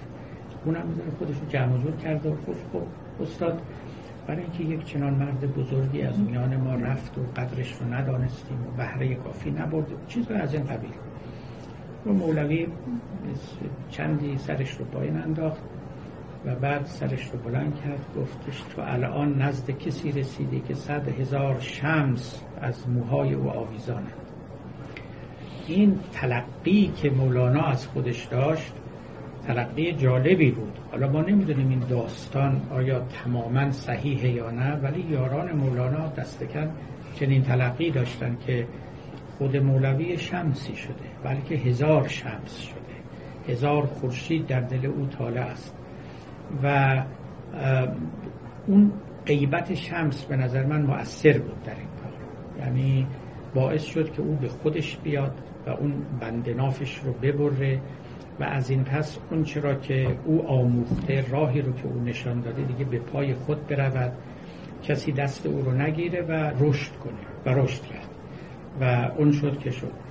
باری شمس رفت غیبت کرد. کسی او رو نکش کسی توی چاه نینداختش. این و اگر ما تحقیقات جناب آقای دکتر محمد علی موحد رو که مولوی شناس درجه یک همزمان ماست در ایران قبول کنیم ایشون با شواهد نسبتا قانع کننده معتقدن که شمس آمد آمد تا خوی و در اونجا وفات کرد و تا یکی دو قرن قبل همونجا بقعی بود که به نام شمس نامیده می‌شد بعدا متروکه شد و ایشان اونجا را هم شناسایی کرد و در ایران هم گویای بنای مختصری روی او ساختن. اما البته رونقی رو ندارد که مزار خود مولانا در قونیه دارد.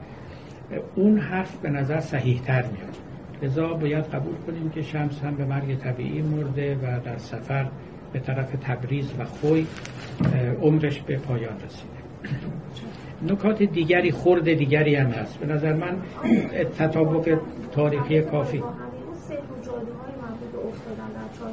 بله نه نه اونا هیچ خود ابتدا میگه که مولانا داشته می‌دیده بعد آخر آره.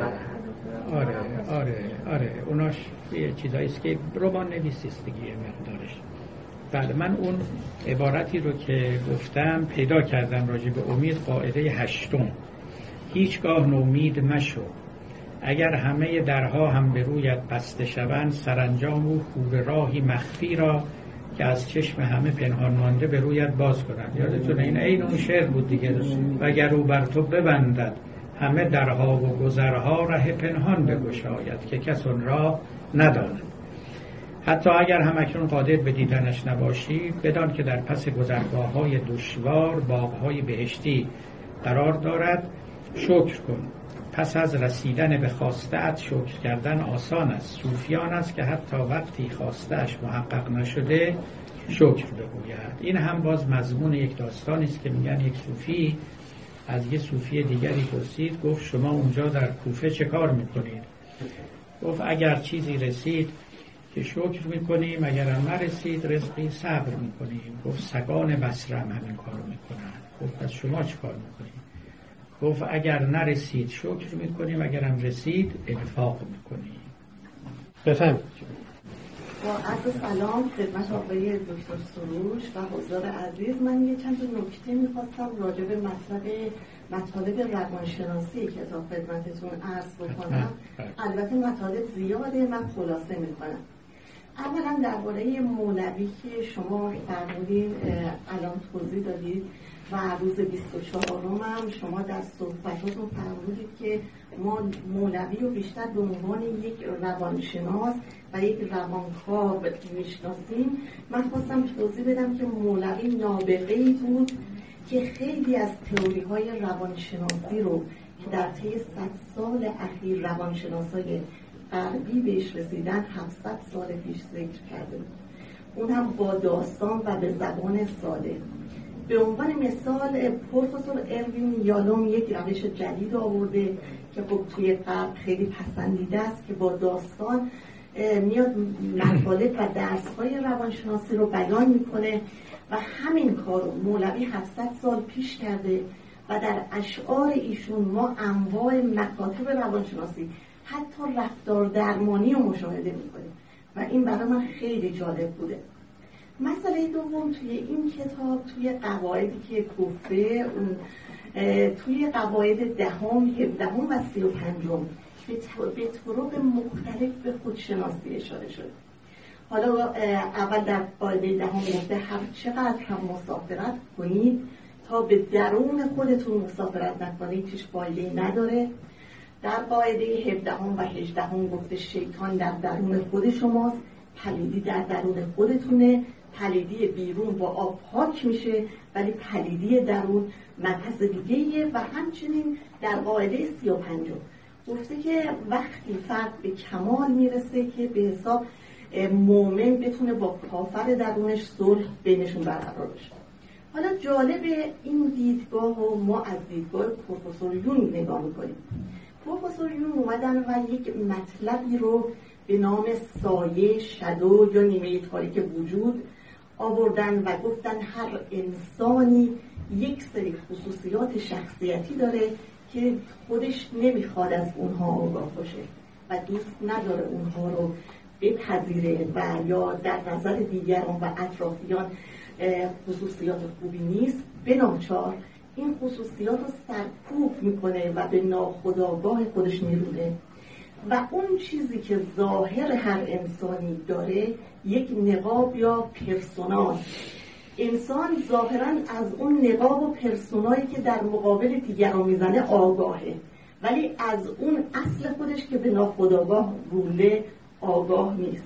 و این ممکنه مشکل پیدا کنه یعنی هی مسائل رو به ناخداگاه برونه. و این یک پول باری از مسائل تیرو تاریک و همراه خودش بکشه. و این مسائل که در ناخداگاه این هست ممکنه در یک آن و در بعضی جاها که نباید خودش رو نشون بده. مثل مثلا یه ماهی که عذاب میپره بیرون و برای این فرد مشکل درست بکنه. و یکی از راه های تکمیل هر فردی رو پروفسور یون گفته که بیاد و این نیمه تاریک خودش رو بشناسه و باهاش به صلح برسه نه که کار کنه. ایشون گفته برای فرار از تاریکی ما اگر فکر به شم یا چراغ کنیم هیچ فایده ای برای اون نداره. برای فرار از تاریکی اول باید تاریکی رو بشناسیم. و جالب اینجاست که گفته که این نیمه تاریک و معمولا افراد به دیگری project می‌کنن. ما یه defense mechanism به نام فرافکنی یا projection داشتیم. به عنوان مثال ایشون گفته وقتی فرد دیگری رو می‌بینید و از خصلتی در ایشون شما ناراحت میشید یا دوست ندارید خوشتون نمیاد بگردین درون خودتون. احتمالا اون خصلت رو شما دارید. و جالب اینجاست که مولوی در اشعارش بارها اینو بیان می‌کنه. به عنوان مثال ای بسا ظلمی که بینی در کسان خوی تو باشد در, در آنها ای فلان. و اشعار دیگه. و اینو خیلی زیبا داره بیان می‌کنه. یه مسئله دیگه هم که مسئله خلاصه کنید چشم چشم. من یه مسئله در مورد الکل می‌خواستم بگم که یه جایی توی این کتاب مولوی اومده گفته که بله. بله. گفته که شراب جنبه های پلیدی فرد رو نشون میده. اینم با تئوری های روانشناسانه خیلی سازگاره. ما اینجا حالا راجع به الکل و اثرش روی مغز و neurotransmitter ها رو اینا صحبت نمی‌کنیم اثر ارگانیکش ولی از نظر روانشناسی روانشناسا معتقدن الکل زیاد و مستی superego رو ضعیف می‌کنه. superego یا فرامن اون کسی هستش که در ناخودآگاه ما مثل یک نگهبان ایستاده یعنی یکی از کارهاشونه که مثل نگهبان ایستاده و باعث میشه که ما بسته به موقعیت خیلی چیزها رو از ناخودآگاه بیرون نریزیم. خیلی خصلت ها و خیلی رفتارها رو که اگه بریزیم بیرون میگن social judgment طرف مختلف. و الکل این superego رو ضعیف می‌کنه و طرف ناخودآگاه خودش رو می‌ریزه بیرون. به خاطر همینه که شاید مشاهده کرده باشید که افراد که الکل می‌خورن حالتهای مختلف می‌گیرن. یکی خیلی شاد میشه یکی ناراحت میشه یکی عصبانی میشه و این در حقیقت ناخودآگاه خودشونه که دارن بیرون میریزن نه که تاثیر الکل باشه. خیلی ممنونم که وقت به من دادید و صرف کردید. ممنون کنم دکتر. بله. خیلی متشکرم. من یه نکته اول می‌خواستم در مورد همین کتاب بپرسم. همون ارزش تاریخیش هم برای من سوال بود و به خاطر اینکه من تو این کتاب می‌بینم که هم مولانا هم شمس با وجود تمام معرفتی که دارن با خانوادهشون رفتارشون به نظر میاد زیاد مناسب نبود چون هم چراخاتون ناراحت بوده از اون وضعی که نادیده گرفته میشه هم پسرش و هم داستانی که به کیمیا گفته میشه. این آیا شاید اون زمان اصلا خانمها رو خانواده رو به چیزی نمی گرفتن ارزش قائل نبودن. ولی به دلیل اینکه این افراد اصلا خلاف آمد عادت رفتار می‌کردن و رفتار دیگه داشتن انتظار دیگه ای میرن یکم که در مورد الا که به سمت عزیز میره این یک بدآموزی نیست. اینکه بالاخره کسی که همسر داره فرزندان داره که فرزندای دوقلوش هم کوچیک بودن هنوز بزرگ نشده بودن. و فقط به دنبال عشق بره و همه چی رو فراموش کنه. این خب یه نکته که شاید فقط تو داستان می‌تونه باشه ولی تو واقعیت عملی نیست. به خصوص یه موضوع که حالا الا شاید به یه دلیلی به عزیز علاقمند شده خب از شوهرش محبت نمی‌دیده یا زندگیش تو روزمرگی غرق شده بود و اون معنویت رو نداشت و به همین دلیل خب این, این رو در عزیز تونستش بده ولی عزیز چرا دنبال الا رفت و پیشنهاد داد که شوهرش رو ترک کنه و با اون بره؟ تا اونجایی که من می‌دونم تو کتاب اشاره به این کرده بود که فقط شاید به این دلیل که یه خانم آمریکایی بوده. و از این موضوع علاقه بوده. به نظر اینجا یکم سبک بود و انتظاری که خب حقش بود به نوعی به نوعی حقش بود ولی بالاخره فرزند داشت خیلی خاطر فرزندشون خیلی فداکاری می‌کنم مضافم بر اینکه شوهرش می‌خواست برگرده. یعنی که پشیمان شده بود. اتفاق جالبش هم اینجاست. وقتی شوهرش تصمیم می‌گیره که به طرف زنش برگرده زنش تغییر می‌کنه. تا اون زمان الا یه, یه زن فقط خاندار و یه روتینی رو طی می‌کرد. از وقتی که با عزیز آشنا میشه و تغییر درش ایجاد میشه حتی همسرش هم علاقمند میشه. ولی هیچ امکانی باجی که همیشه باید به این امکان داده بشه. ممنون. یعنی انتظار دارید من چیزی بگم؟ ایشون راجع به مولوی داره می نویسه که مولوی خودش به سراحت اما اول دفتر مصنوی میگه عشق و ناموس ای برادر راست نیست. بر در ناموس ای عاشق مایست این دوتا با هم جور در نمیاد. ببینید من قبول دارم. یعنی اینکه اولا نمی‌دونم شما رمان رو باید رمان بخونید. چرا دارید اینا رو اصلا اینجوری کنجکاوی می‌کنید؟ اینکه نیمده یک واقعیتی رو بیان بکنه یه خانواده اینطوری اونجوری اینا نیستش که. اصلا باید ورای اینها برید. اگه اومده بود گزارش از یه زندگی می‌داد خب شما می‌گفتید به خانم چرا اینجوری کرده شوهرش؟ حالا اون خانم میگه شوهرش هم خیانت می‌کرده پس حقش بوده حقش نبوده. فلان مولوی همین داستان اول مصنوی رو همون قصه کنیزک و پادشاه و اینا رو که نقل می‌کنه. آخرش همینه. یعنی آخرش چطور میشه؟ یک طبیب الهی میاد و این کنیزک رو می‌کشه. یعنی زهر بهش میده. ببخشید اون دا اون زرگر رو. اون زرگر رو می‌کشه زهر بهش میده تا اینکه دل و عشق کنیزک از اون زرگر برکنده بشه و دیگه خالصا از آن پادشاه بشه. بعد خود مولوی همین می‌دونه که یه همچین اشکالاتی پیش میاد برای افراد. میگه بله نه این طبیب الهی بود و این به حال مسلحتی در کار بود و الا گر بودی خون مسلمان کام او کافرم گر بردمی من نام او از این جور چیزها. ولی واقعش این هستش که در جای دیگه صریحا میگه. میگه ای برادر قصه چون پیمانه است. معنی اندر آن به سان دانه است. شما دانش رو بگیر. پیمانه رو کار نداشته باشین. پیمانه خب میشه راجع به پیمانه خیلی سخن گفت. این پیمانه چرا این شکلیه چرا اون رنگیه چرا فلان. ولی اون محتوا رو بعد در نظر گرفت. این نکته اول. نکته دوم این که واقعش این که آره مولانا و شمس و اصولا این مکتب یه راه دیگر غیر متعارف زندگی رو دارن معرفی می‌کنن. ممکنه ما بگیم این راه راهی نیست که همگان برند یا به همه توصیه بشه. ولی میگن اینم یه چیزیه تو این عالم. خب قصه شیخ سنان که عطار میگه میگه غیر از اینه. شیخی بود چی بود؟ خب گرفتاری شد و بالاخره اصلا همه چیزا رو رها کرد.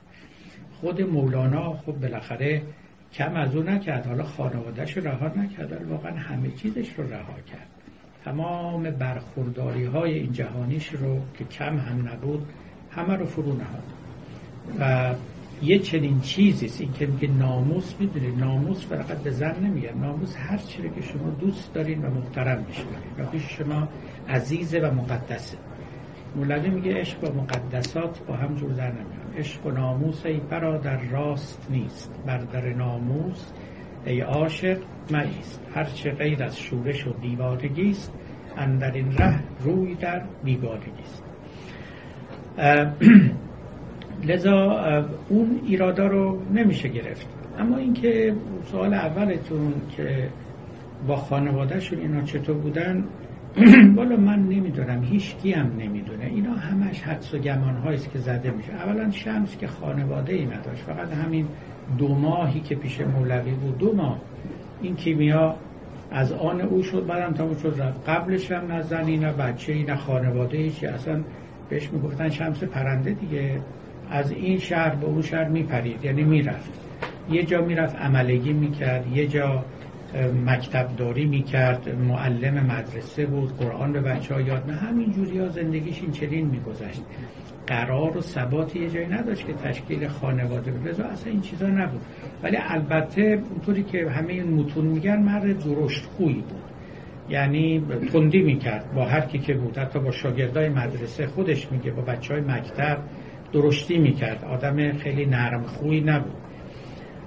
اما اینکه حالا مولانا هم والا در حدی که همین مثل کتاب مناقب العارفین که عرض کردم که اولین بایوگرافی مولاناست که نوشته شده اونجا این چیزا نیست. اونجا در واقع بیشتر می‌گوید که همسر مولوی بسیار علاقه منده به او بود. اصلا قصه ناهمزبانی و بدرفتاری مطرح نیست و در جایی هست که می‌گوید که آقا امیدوارم شما 400 سال عمر کنید دستگیری از خلایق بکنید. که مولوی بهش میگه خانم مگه ما فرعونیم مگه ما نمرودیم؟ خب میگن اونا عمر طولانی که ما اومدیم بریم نیومدیم که بمونیم که. چون آخه مولانا هم بالاخره واقعا فکر رفتن بود در همون مرض مرگش که صدرالدین قونوی که یکی از بزرگان تصوف و عرفان بود هم شهری مولانا بود در همون شهر میزیست آمد به عیادت او و بعد دعا کرد گفت خدا ایشالله شفا بده شما رو. مولوی برگشت گفت بعد از این شفا کلا شما را باد. من یه عمر منتظر این وقت بودم. بین من و معشوق همین پیراهن حائل است. این پیراهن هم کنار خواهد رفت. توجه می‌کنید؟ من شدم اوریان زتن او از خیال میخرامم در نهایات الوسال یه چنین کسی بود و یا مثلا در احوالش نوشتن میمد خونه هیچی نبود. به خانومش می‌گفت چیزی داریم؟ من می‌گفت هیچی نیست. می‌گفت تازه خونه ما شده خونه انبیا و اولیا. اینجوری زندگی رو و این همسر با او همراهی و همسری می‌کرد واقعا. و در یا مثلا در مورد عروسش. خب عروسش دختر صلاح الدین زرکوب قولوی بود. اونم شاگرد مولانا بود. کسی بود که مولوی امید می که خلیفه او باشه. ولی در زمان حیات مولانا از دنیا رفت. مولوی یک قصیده بلندی در مرگ او گفته فوق العاده است قصیده خب این دختر با پسر مولانا گاهی ظاهرا اختلافات و کلش و یه چیزی هم داشتن. و این دختر شکایت می‌کرد پیش مولوی. نامه هایی که مولانا به عروسش نوشته هست. من دوست دارم نامه رو بخونید مجموعه نامه های مولانا چاپ شده. آقای دکتر توفیق صبحانی چاپ کرد. اینقدر این نامه ها لطیفه. اولا چه نوازشی از این عروسش می‌کنه بعدش هم میگه پسر من باید خادم شما باشه غلام شما باشه شما دختر اون ولی خداوندید هزار عذر پسر من بیاره یکیش رو نخواهم پذیرفت. باید به دل تو رفتار کنه. تو چنینی چنان اصلا آدم دلش می‌خواست دختر بود. مولانا پدرش بود. یا یا پدر شوهرش بود. آره. یک چنین رابطه صمیمی من گمان نمی کنم یعنی هیچ یک از اون حرفایی که گاهی زده می شود که بعضی ها چنین بودن چنان بودن ظاهرا در مورد مولانا مصداق نداره. ولی حقیقت رو خدا می بفهمید مرسی. اینجا توی قانون 33 اوم توی کتاب میگه که در این دنیایی که همه میکوشند چیزی شوند تو هیچ شد. از معرفت هیچ شدن صحبت می‌کنه. من اینجا دوست داشتم که شما نظرتون خودتون رو و از برداشت های تعالیم مولانا بدین که برای انسان امروزی ما انسانی که امروز داریم زندگی می‌کنیم چطوری می‌تونیم یه ذره این تعالیم و هیچ شدن رو به کار ببندیم؟ یا تو دنیای امروزی ما اینو چطوری می‌تونیم معنی کنیم؟ خب شما دریافتتون چیه از این هیچ شدن؟ که میگید نمیشه یا امروز. بله. دریافت خود من اینه که انسان بهتر بودن عاشق بودن به درد هم نوعمون شدن غرور و تکبر رو کمتر کردن. این هیچ شدن رو اینجوری معنی می‌کنین؟ چون هیچ شدن به اون معنا زندگی که ما می‌کنیم با این زندگی ماشینی و دنیوی یه ذره به نظرم میاد که نمیشه. می‌خوام ببینم که برداشت شما چیه که ما بتونیم که یعنی زندگی بکنیم. بله. که همه چی رو رها بله. کنیم بذاریم. ولی تو صحبتاتون هم گفتید که این یه سبک زندگیه. ما چطوری می‌تونیم به این هیچ شدن نزدیک بشیم؟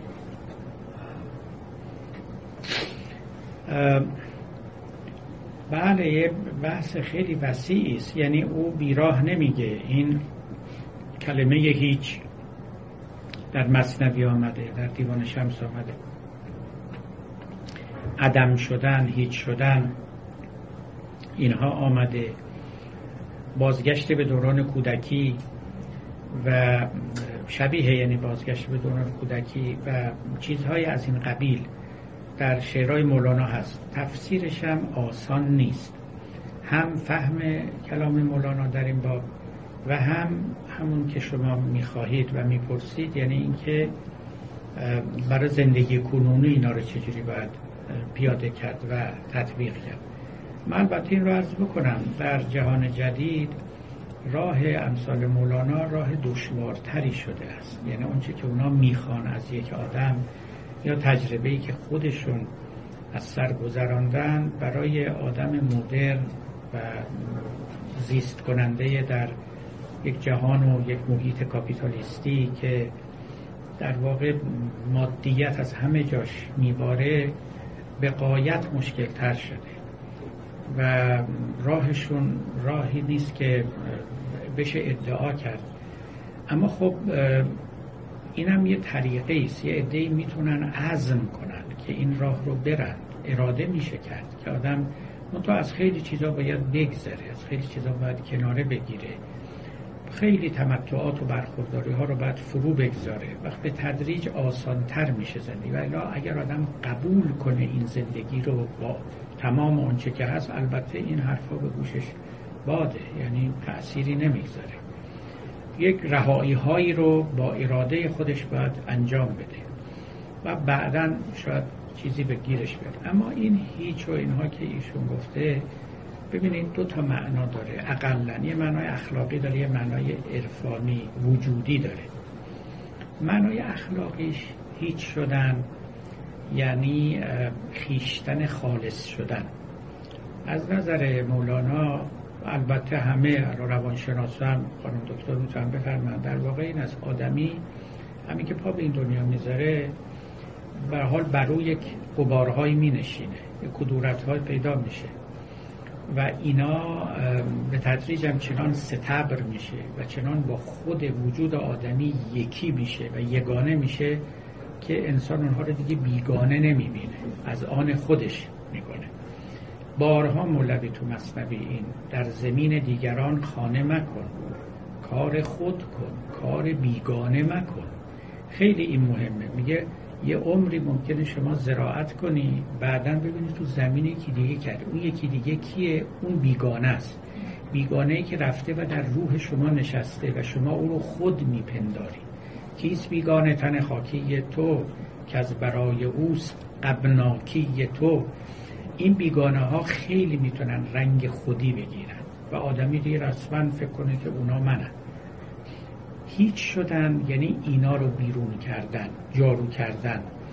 که در واقع مولوی هم معتقد است که یه راه غزالی داشت برای این کار و اون که شما بنشینید و دونه دونه این عیوب رو جستجو کنید و درمان کنید. یکی همین که راه مولاناست که شما دلبسته یه عشق بزرگی بشید که اون وجود شما رو خالص می‌کنه. همینی که مولوی براش پیش اومد.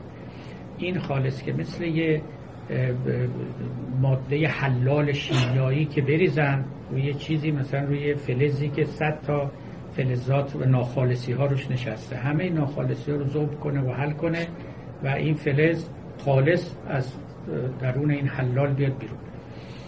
این به معنای هیچ شدنه. هیچ شدن یعنی خود خالص ناب شدن زدودن زوائد و بیگانگان خانه رو خالی کردن. خلاصه. خانه پیراستن. کار خود کن. کار بیگانه مکن. چند جا این رو داره مولوی؟ به خود خیلی اهمیت میده. همین شراب که ایشون هم ذکر کردن و مولوی هم چند جا هم بنگ رو هم شراب رو اینها رو ذکر می‌کنه میگه خیلی ها از هستی خودشون در رنجن. برای اینکه این در رنج بودن به خاطر اینکه بیگانه ای در وجود اونا نفوذ کرده. و تا دمی از رنج هستی وارهند ننگ خمر و بنگ بر خود می نهند. برای اینکه از رنج هستی نجات پیدا کنند خمر و بنگ. یعنی شراب و مخدرات و بنگ و حشیش و غیره میرن دنبال اون چیزا که اینا رو از خودشون قافل کنه ننگ خمر و بنگ بر خود می نهند. جمله دانسته که این هستی فخ است فکر و ذکر اختیاری دوزخ است. میگریزند از خودی در بی خودی یا به مستی یا به شغل محتدی. از خودی در بی خودی میگریزند. این یعنی سعی می‌کنن خودشون بی خود کنن بیهوش کنن بی فکر کنن فرار می‌کنن از خودشون. چون خودشون رو زشت میابن خودشون رو به رنگ بیگانه می‌بینن و این بیگانه زدایی شرط اول خالص شدن است. این هیچ شدن است. این اخلاقا اما وجودن هم یک هیچ شدن داریم که اونم در حقیقت مولانا می‌گوید که آدمی وقتی که تشخیص بده که در این هستی یک نقطه کوچکی است واقعا. ما یه وقتها خیلی هوا برمون میداره فکر می‌کنیم قهرمان هستیم کاری واقعا اگر فکر کنه که چیزی نیست. اگر این جهان با او هماهنگی نکنه هیچ کار است. ببینید ما الان اینجا نشستیم و هوای خوب و اینا. یه دفعه زلزله بیاد و یه دفعه طوفانی بوزه یه دفعه برق بره یه دفعه نمی‌دونم توی خون یکی از ما یه دونه از این هورمونای ذره بیشتر ترشح کنه تموم دیگه. ما عوض میشیم دیگه. این همه عوامل الان هماهنگی کرده که ما اینجا آروم نشستیم. و میشنویم و می‌گوییم و میسنجیم و میاندیشیم و می‌فهمیم و اینا. اما اگر یه اختلال اندکی در یه نقطه پیش بیاد همه این بساط به هم میریزه. لذا ما اینو باید یادمون باشه که ما در هماهنگی با کل عالم است که یه کارکی می‌تونیم بکنیم. و اگر اون هماهنگی که از این نظام عظیم برمیخیزه نبود ما هیچی نبودیم. ما صفر بودیم واقعا. حالا این هماهنگی کل عالم رو شما از نگاه یک خداشناس بگیرید یعنی هماهنگی خدا در واقع. اگر او با شما هماهنگی نکند باز شما صفرید. به این معناست که آدمی خودش رو تنها نبینه. نگه من به تنهایی دارم چنین می‌کنم. بداند که یه جهانی به کمکش اومده که داره این کار رو می‌کنه. یه خدایی به کمکش اومده. هیچ بودن خودش رو قطر بودن خودش رو در این دریای لایتناها ببینه. این به معنای هیچ بوده که واقعا ما اینجوری هستیم. من عرض کردم مولوی اصلا خودش همینطوری میگه یه جایی بارها این حرف رو می‌زنه. در یکی وسط قصه یه داره میگه که سخن میگه بعد می‌گوید که دوش چیزی خورده.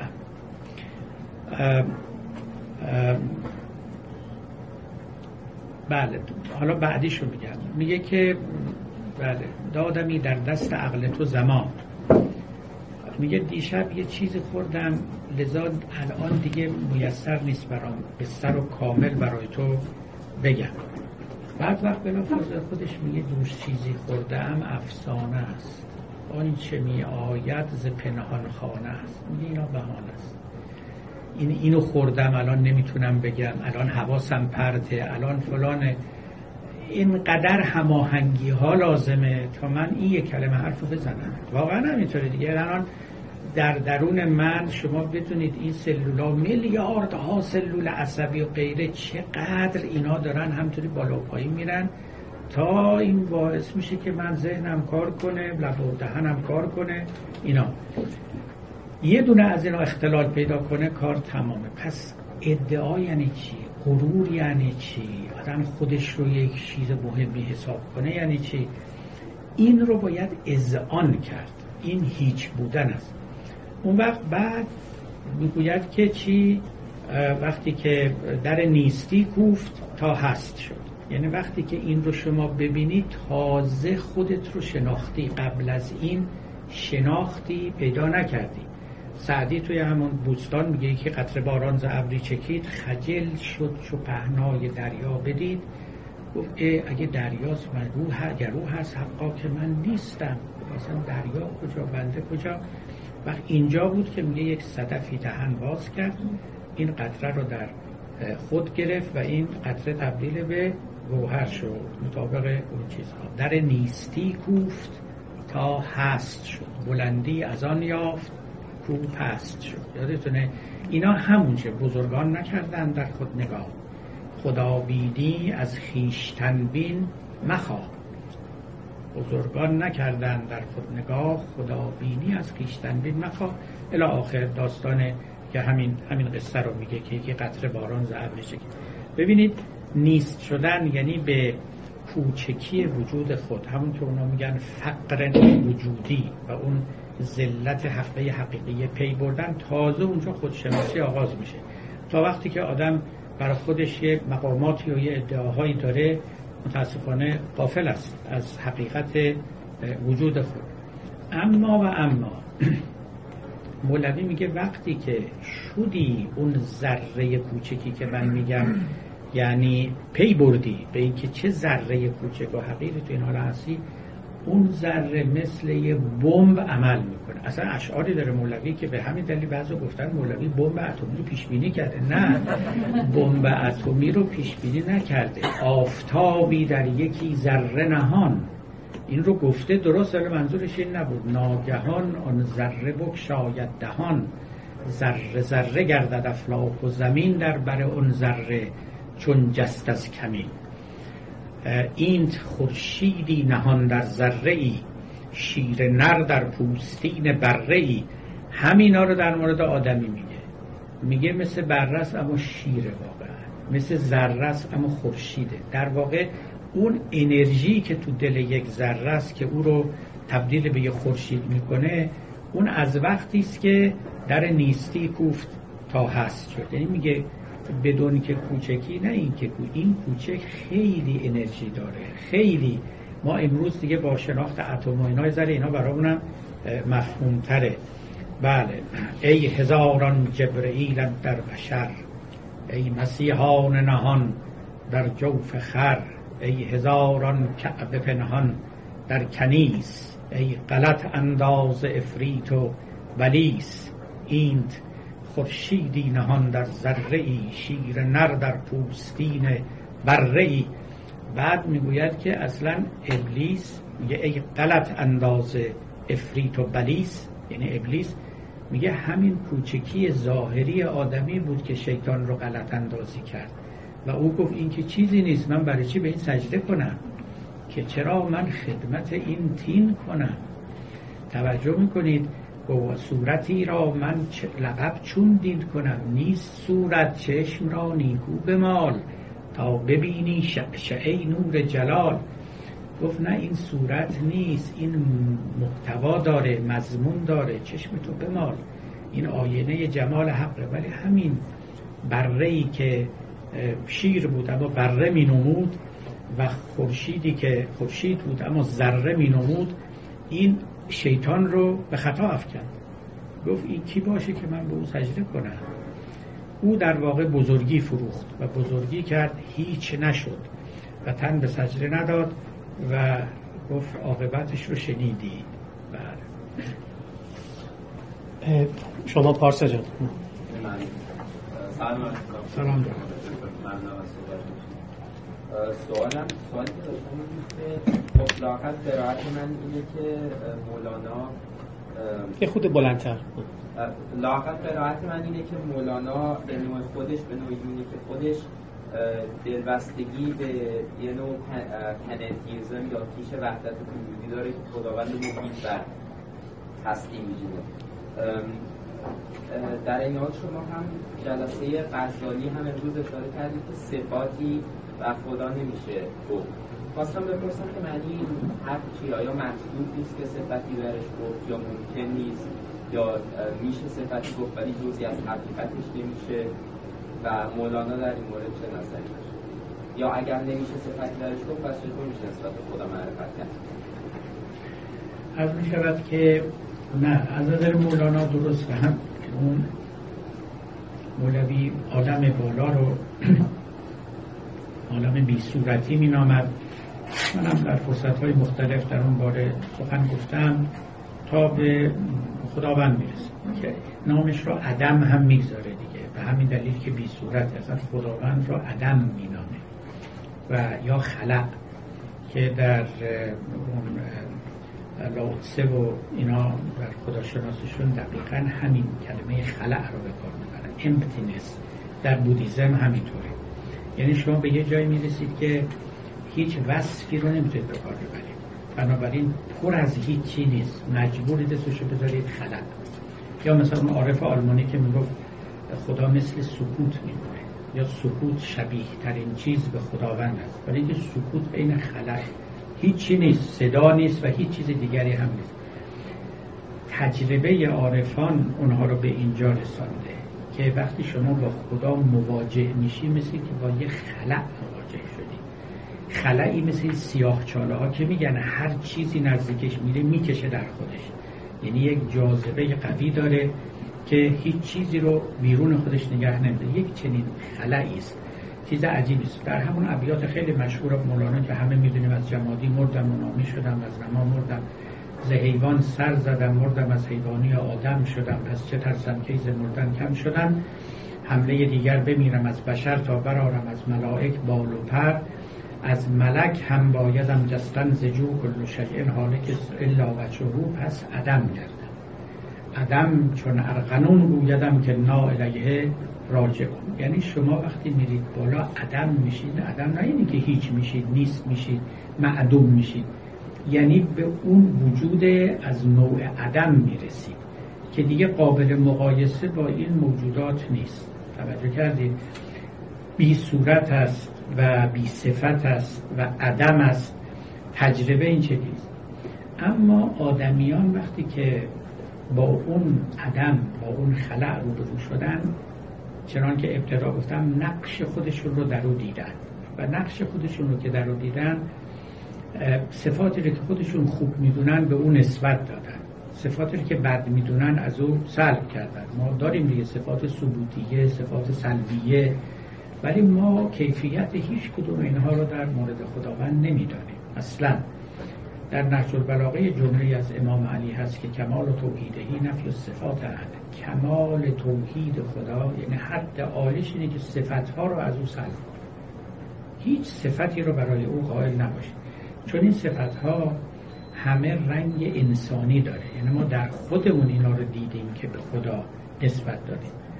ببینید اسپینوزا یه جمله خیلی زیبایی داره. می‌گوید که پیامبران که وصف خدا می‌کردن بیشتر وصف خودشون رو می‌کردن. یعنی می‌گفتن ما خدا رو چجوری دیدیم؟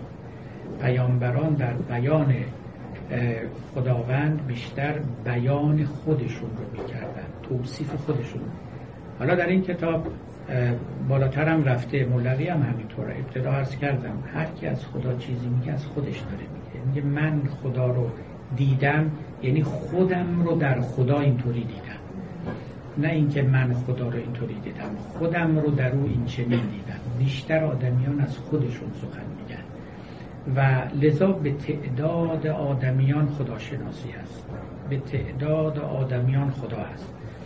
شما نگاه نکنید که تو مدرسه به ما یه چیز یاد میدن. میگن خدا یک دو سه این چیزها رو عقیده داشته باشید یا مثلا توی کتاب ها اینا خوب در مقام تعلیمه. اما در مقام شناخت واقعی اینطوری نیست. می‌دونید چرا؟ مثلا شما شما ده تا دوست داشته باشید هر یکی از این دوستان یه شناختی از شما دارن. شما خدا نیستید ولی عالم واقع اینطوریه. ممکنه توی کتابی یا توی مثلا شناسنامه شما بنویسن چنین چنان چند تا چیز مشخص درباره ولی شما اون نیستید شما اونی هستی که تو آینه دوستانت خودتو نشون میدی. هزار تا دوست داری هزار تا صفت برای شما میگن.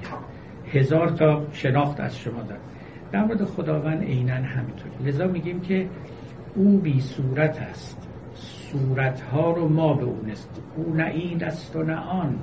او ساده است. نقش تو در پیش تو بنهاده است. وقتی میگی خدا چنینه یا چنانه او نه این است و نه آن. نقش توی که بر تو تجلی می‌کنه جلوه می‌کنه و می‌بینی. درک مولانا یک چنین درکی است از خداوند.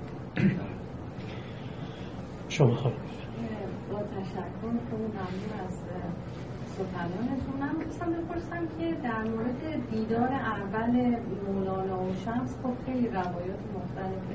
کدوم یکیش به نظر شما درسته یا نزدیک به واقعیت؟ والا نمی‌تونیم هیچ کدوم. همش افسانه است. یکی از همون افسانه ها هم در همین کتاب ذکر کرده تا در یک موقعیت و مناسبت دیگری. همون ریختن کتاب ها توی حوض و اینا در آول این حالا بعد بعدها نوشته اتفاق افتاد. ولی بعضی میگن در همون ابتدای آشنایی. یا مثلا گفتند که شمس از مولانا پرسید همون سوال مشهور که چرا پیامبر به خداوند گفت که ما عرفنا که حق معرفتک ما اون چنان که باید رو نشناختیم ولی بایزید بستامی می‌گفت که سبحانی ما اعظم شعنی من یا لیس فی جبتی سوالا در من خدا نشسته است در جبه من خدا و که مولوی هم یه جوابی داد و از این جور چیزها. به درستی ما نمی‌دونیم چه اتفاقی افتاده است. بنده نمی‌دونم. ولی همه این این شایعات یا این افسانه ها رو گفتن دیگه. هرچه بوده یک مواجهه کوبنده بوده که یک کسی مثل مولوی رو جذب کرده. یعنی خود او آدمی بود عالم بود مرد جاهلی نبود. که مثلا یا آدمی نبود که دنبال سحر و جادو باشه مثلا کسی براش چشمندی بکنه یا دو تا کلام حرف دهنش بیاد بیرون مولوی دهنش باز بمونه. خب خودش فاضل بود عالم بود فقیه بود مفتی بود. اینطورا نبود. چیز دیگری بوده شخصیت قوی قاعدتا شمس داشت و شاید با همون چون بعدا مولوی در مصنوی هم اشاره های نه به شمس ولی به این تجربه ها داره. وقتی که بیان می‌کنه که بعضی ها مثلا دلشون کجه یا چنینن چنانن بعد میگه چاره این دل عطای مبدلی است. یک دل برگردونی باید بیاد. اینه حرفش میگه چاره این دل کتاب خوندن نیست وعظ شنیدن نیست. یک کسی باید بیاد این شخصیت آدمی را عوض کنه. چاره اون دل عطای مبدلی است. بعدم میگه داد حق را قابلیت شرط نیست. گاهی اون افراد حتی نزد افراد بیقابلیت هم میرن. اونا رو عوضشون می‌کنن. و یک یه بختی است که نصیب بعضی ها میشه. لزوما هم همه نبو و کار خداوند این چنینه دیگه. بفهم همش از مولانا هم شهری و هم وطنی شما میگیم آقا خلاصه سر سفره او نشستیم. بعد بفرمایید. مورد از این کتاب صحبت می‌کنم. ما باید دو دیدگاه با این کتاب داشته باشیم. یک دیدگاه سوری یا زایری که روی از اون نقدهای صورت گرفته به نظرم که خیلی خوب نیست. مثلا شما اگر بخواید نزدیک کتاب شمس یا مولانا را بیشتر بشناسید فکر کنم که اون مولانایی که ما می‌شناسیم اون مولانایی که باید تعریف شده ما تا نویسنده خواسته که تلقیق از مدرنیته و سنت با هم یک جبر یعنی خود نقطه وصل قرار داده.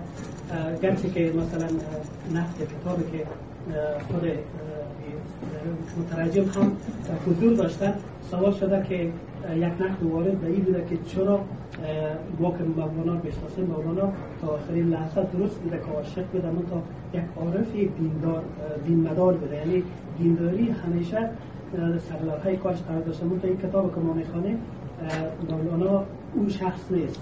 به نظر من ما شما دید جعفری به این داشته باشه یعنی اون دیده که می‌خواسته نویسنده کتاب تلفیق کنه یعنی از مدرنیته و دیدگاه مدرنیته یعنی را با تعاملات پیداگانه رو داشته و یک موضوع دیگه هم پیشتر که شما فرمودین که بزرگان گاهی مثلا اونها یعنی یک خلوت یعنی خلوت بزرگا خلوت نیست که اون جلوت است. مثلا مولانا وقتی که شمس میره یک برهه زمانی سکوت می‌کنه. و اون سکوت رو می‌سازه.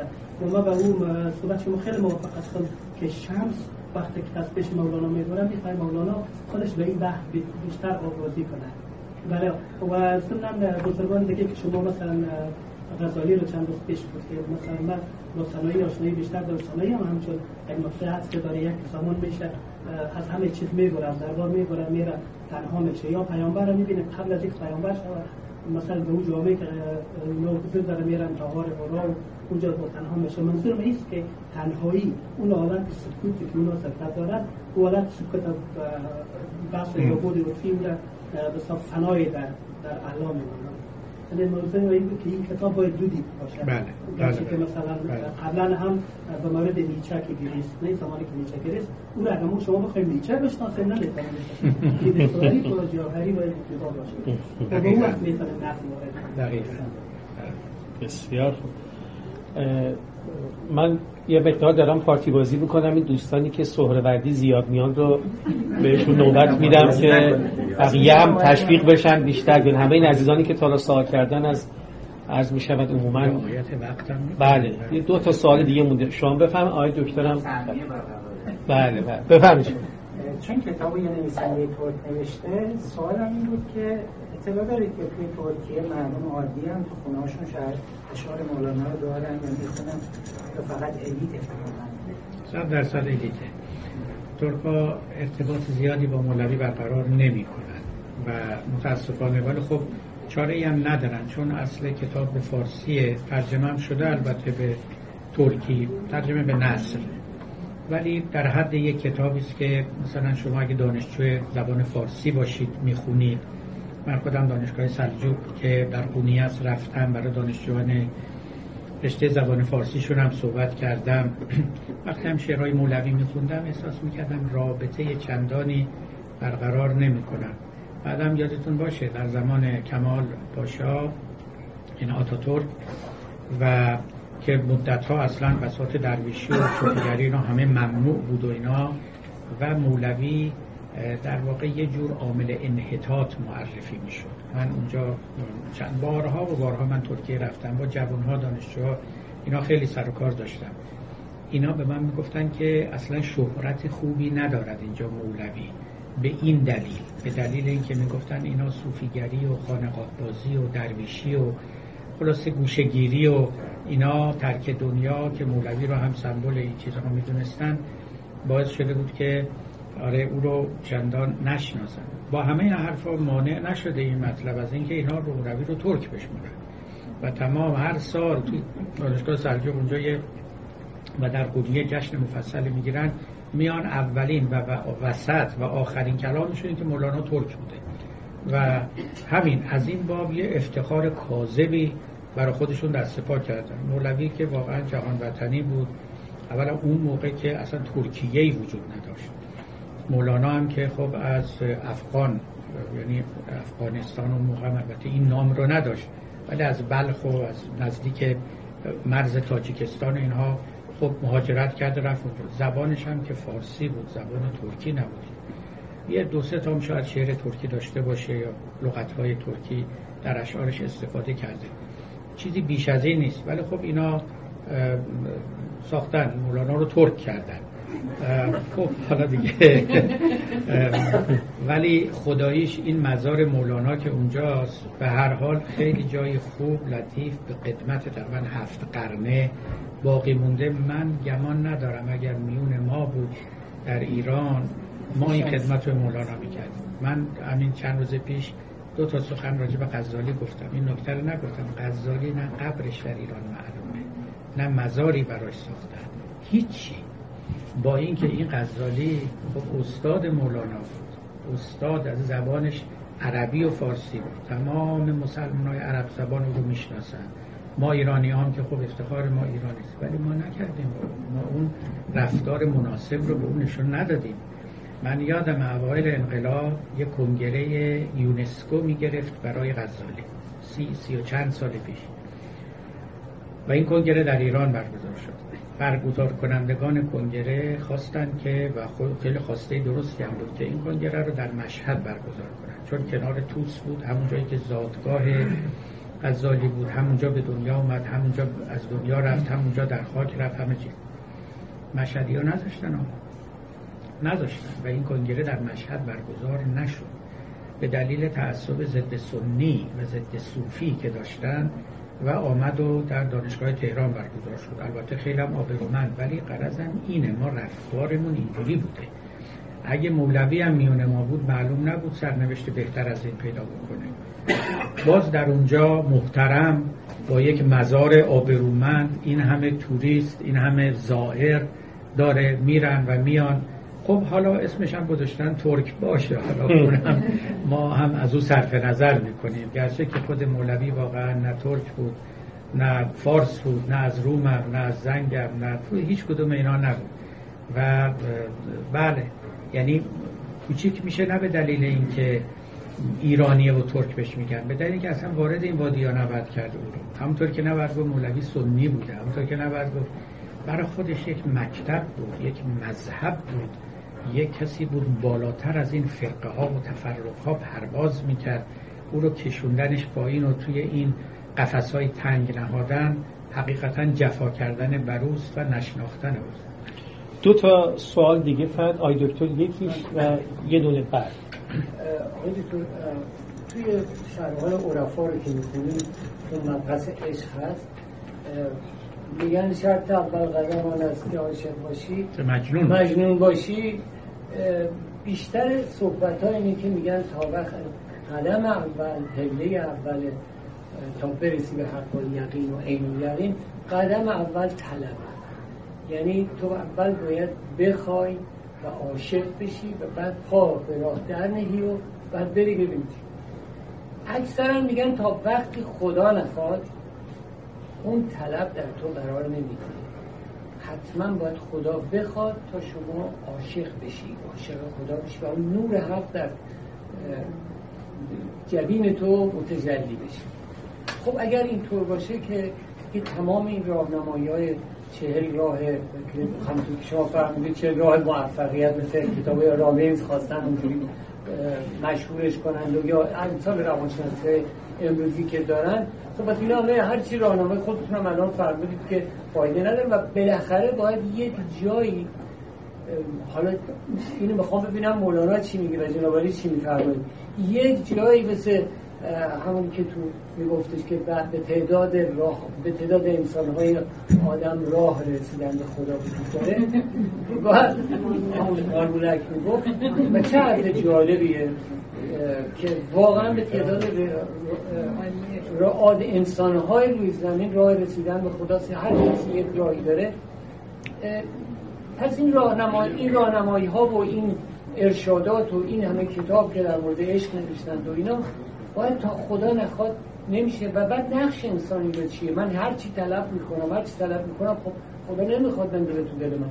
من هر چی گردم دنبالشم اینجا ایران مشهد چه امام رضا چه اینجا اون یه هر جا میریم باید بندازه تو دل آدم دیگه پس کی میندازه یا الان میندازه یا اگه نمیندازه کی میندازه مگه این نکته قبل از اینکه پدر پاسخ بدم عرض بکنم آقای دکتر جراحن اورولوگن چندی پیش یک ویدیویی از ایشون منتشر شد. شد تنها دکتری بودن که هنگام جراحی آواز می‌خونن شجریان با صدای بلند. فیلم مستند هست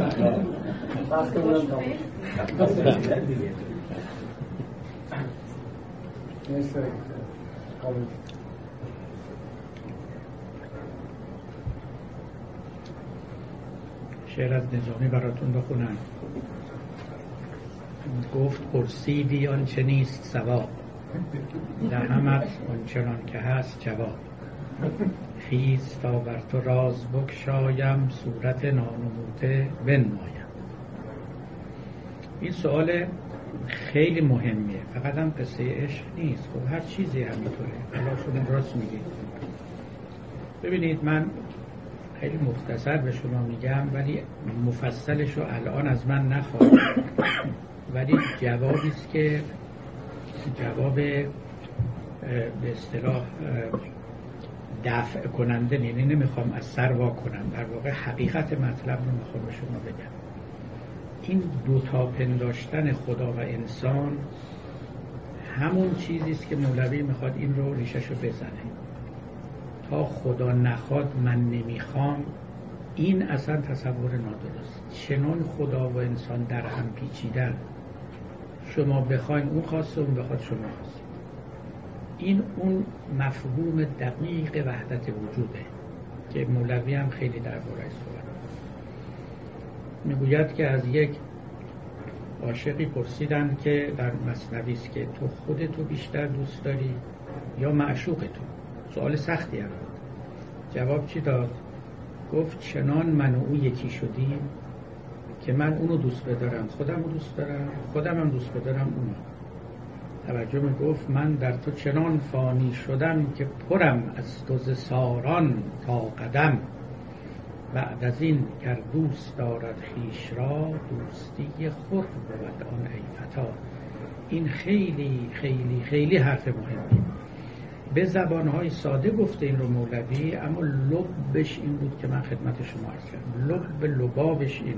گوش کرده چه می‌کنن این جدا کردن خدا از خلق خطا انگیزه. البته در همه ما هست. میگیم خدا یه جاست ما یه جایی او مثلا جلوتر از ما تصمیم می‌گیره. و اگه او خواست من می‌کنم من این این باید رخت ببنده. این از اینجا شما وارد میشید تازه بدون این اصلا نمیشه. خب همون قصه ای که میگم به صورت قصه اینا رو نقل کرده مولوی همون که مجنون بیماری گرفت حناق یا روزه میگن خلناق همون دیفتری. این پس طبیب آمد به دارو کردنش. گفت چاره نیست هیچ از رگزنش و بعد رگش رو بزنیم. در گذشته عمدتا بیمارهای عفونی رو که نمی‌دونستن هم عفونی رگ می‌زدن. مجنون شروع کرد به چی؟ به جی خدا گفت من تحمل نشتر این فساد رو ندارم. اومدن به ملامت کردنش. گفتن ما تو رو اینطور نشناخته بودیم. تو یک عاشق جفاکش بودی بلاکش بودی. تو بیابونا با درنده ها زندگی می‌کردی.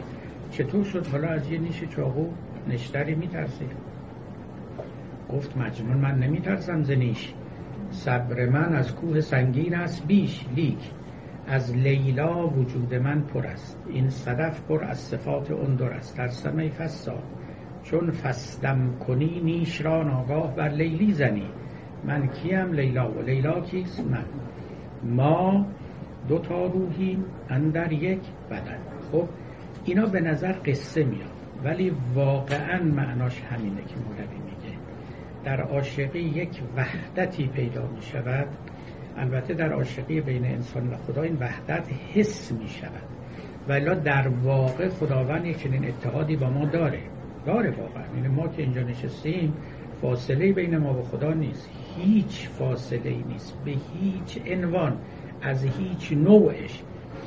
اما این فقط علمیه یعنی ما فقط می‌دونیم که اینطوره. یعنی عارفان پیامبران به ما گفتن اینطوره. در عاشقی این حس میشه یعنی وجدان میشه. اینکه آدمی این یگانگی رو کاملا می‌فهمه و می‌بینه. و اونجاست که دیگه اون وقت این سوال اصلا موضوعا منتفی میشه. این صورت مسئله پاک میشه. اینکه او باید در من بیافکنه یا من فلان. من می‌دونم خیلی از کلمات بزرگان موهم اون معنا هست که اول او بعدا دوم اینا. ما ولی عمیقتر توی سخنانشون بری ریشه کار اینه و این وقت سر و ایشالله روشن. آخرین سوالم شما بفهمید سلام.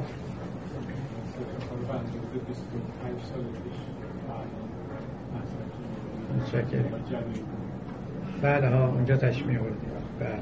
سال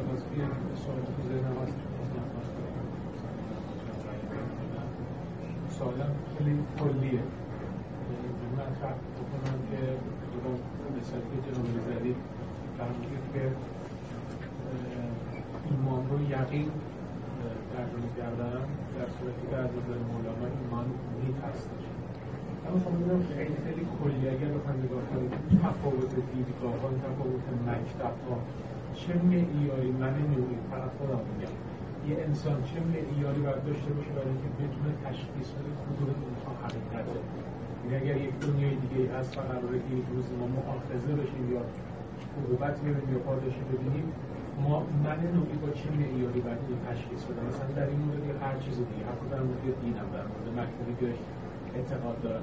کدوم درست است و کدوم یک از اینها هر مکتبی هر دین خودش رو برتر و خودش رو ملاک می‌دونه دیگه هیچ شخص سالس یا هیچ کسی از طرف خداوند مستقیم نگفته که خلاصه کدوم بهترین هست یعنی هم هم طرفدار همون دین یا مکتب میشه این به طور کلی یک انسان نمیشه خب حالا من یه سوالی از شما می‌کنم. فرض کنید که من یه معیاری یا معیارهایی الان به شما دادم.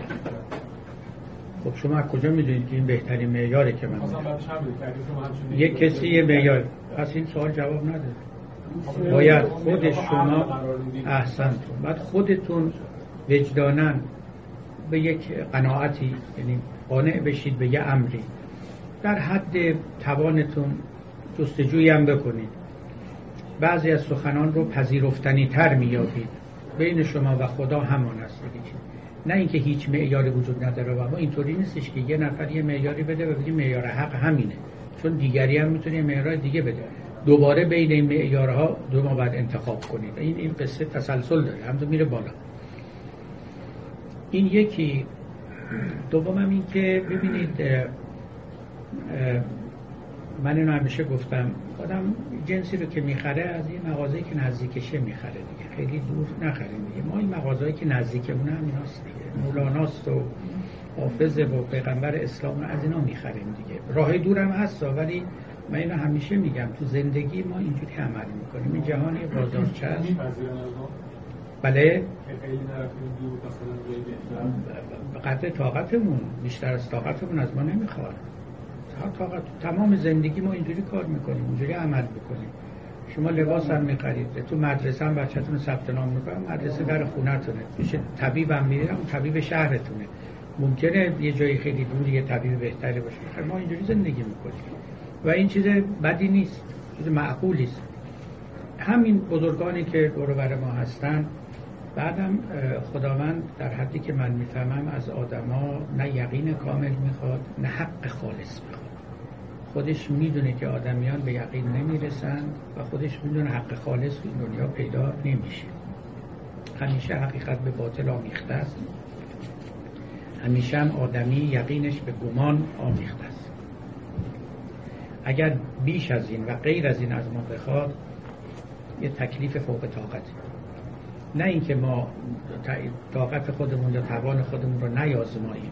اما اینکه خودمون رو بکشیم. یا مثلا فرض کنیم که خدا یه چیز خیلی عجیب و غریبی رو از ما خواسته نه این تصور رو هم نباید داشته باشیم.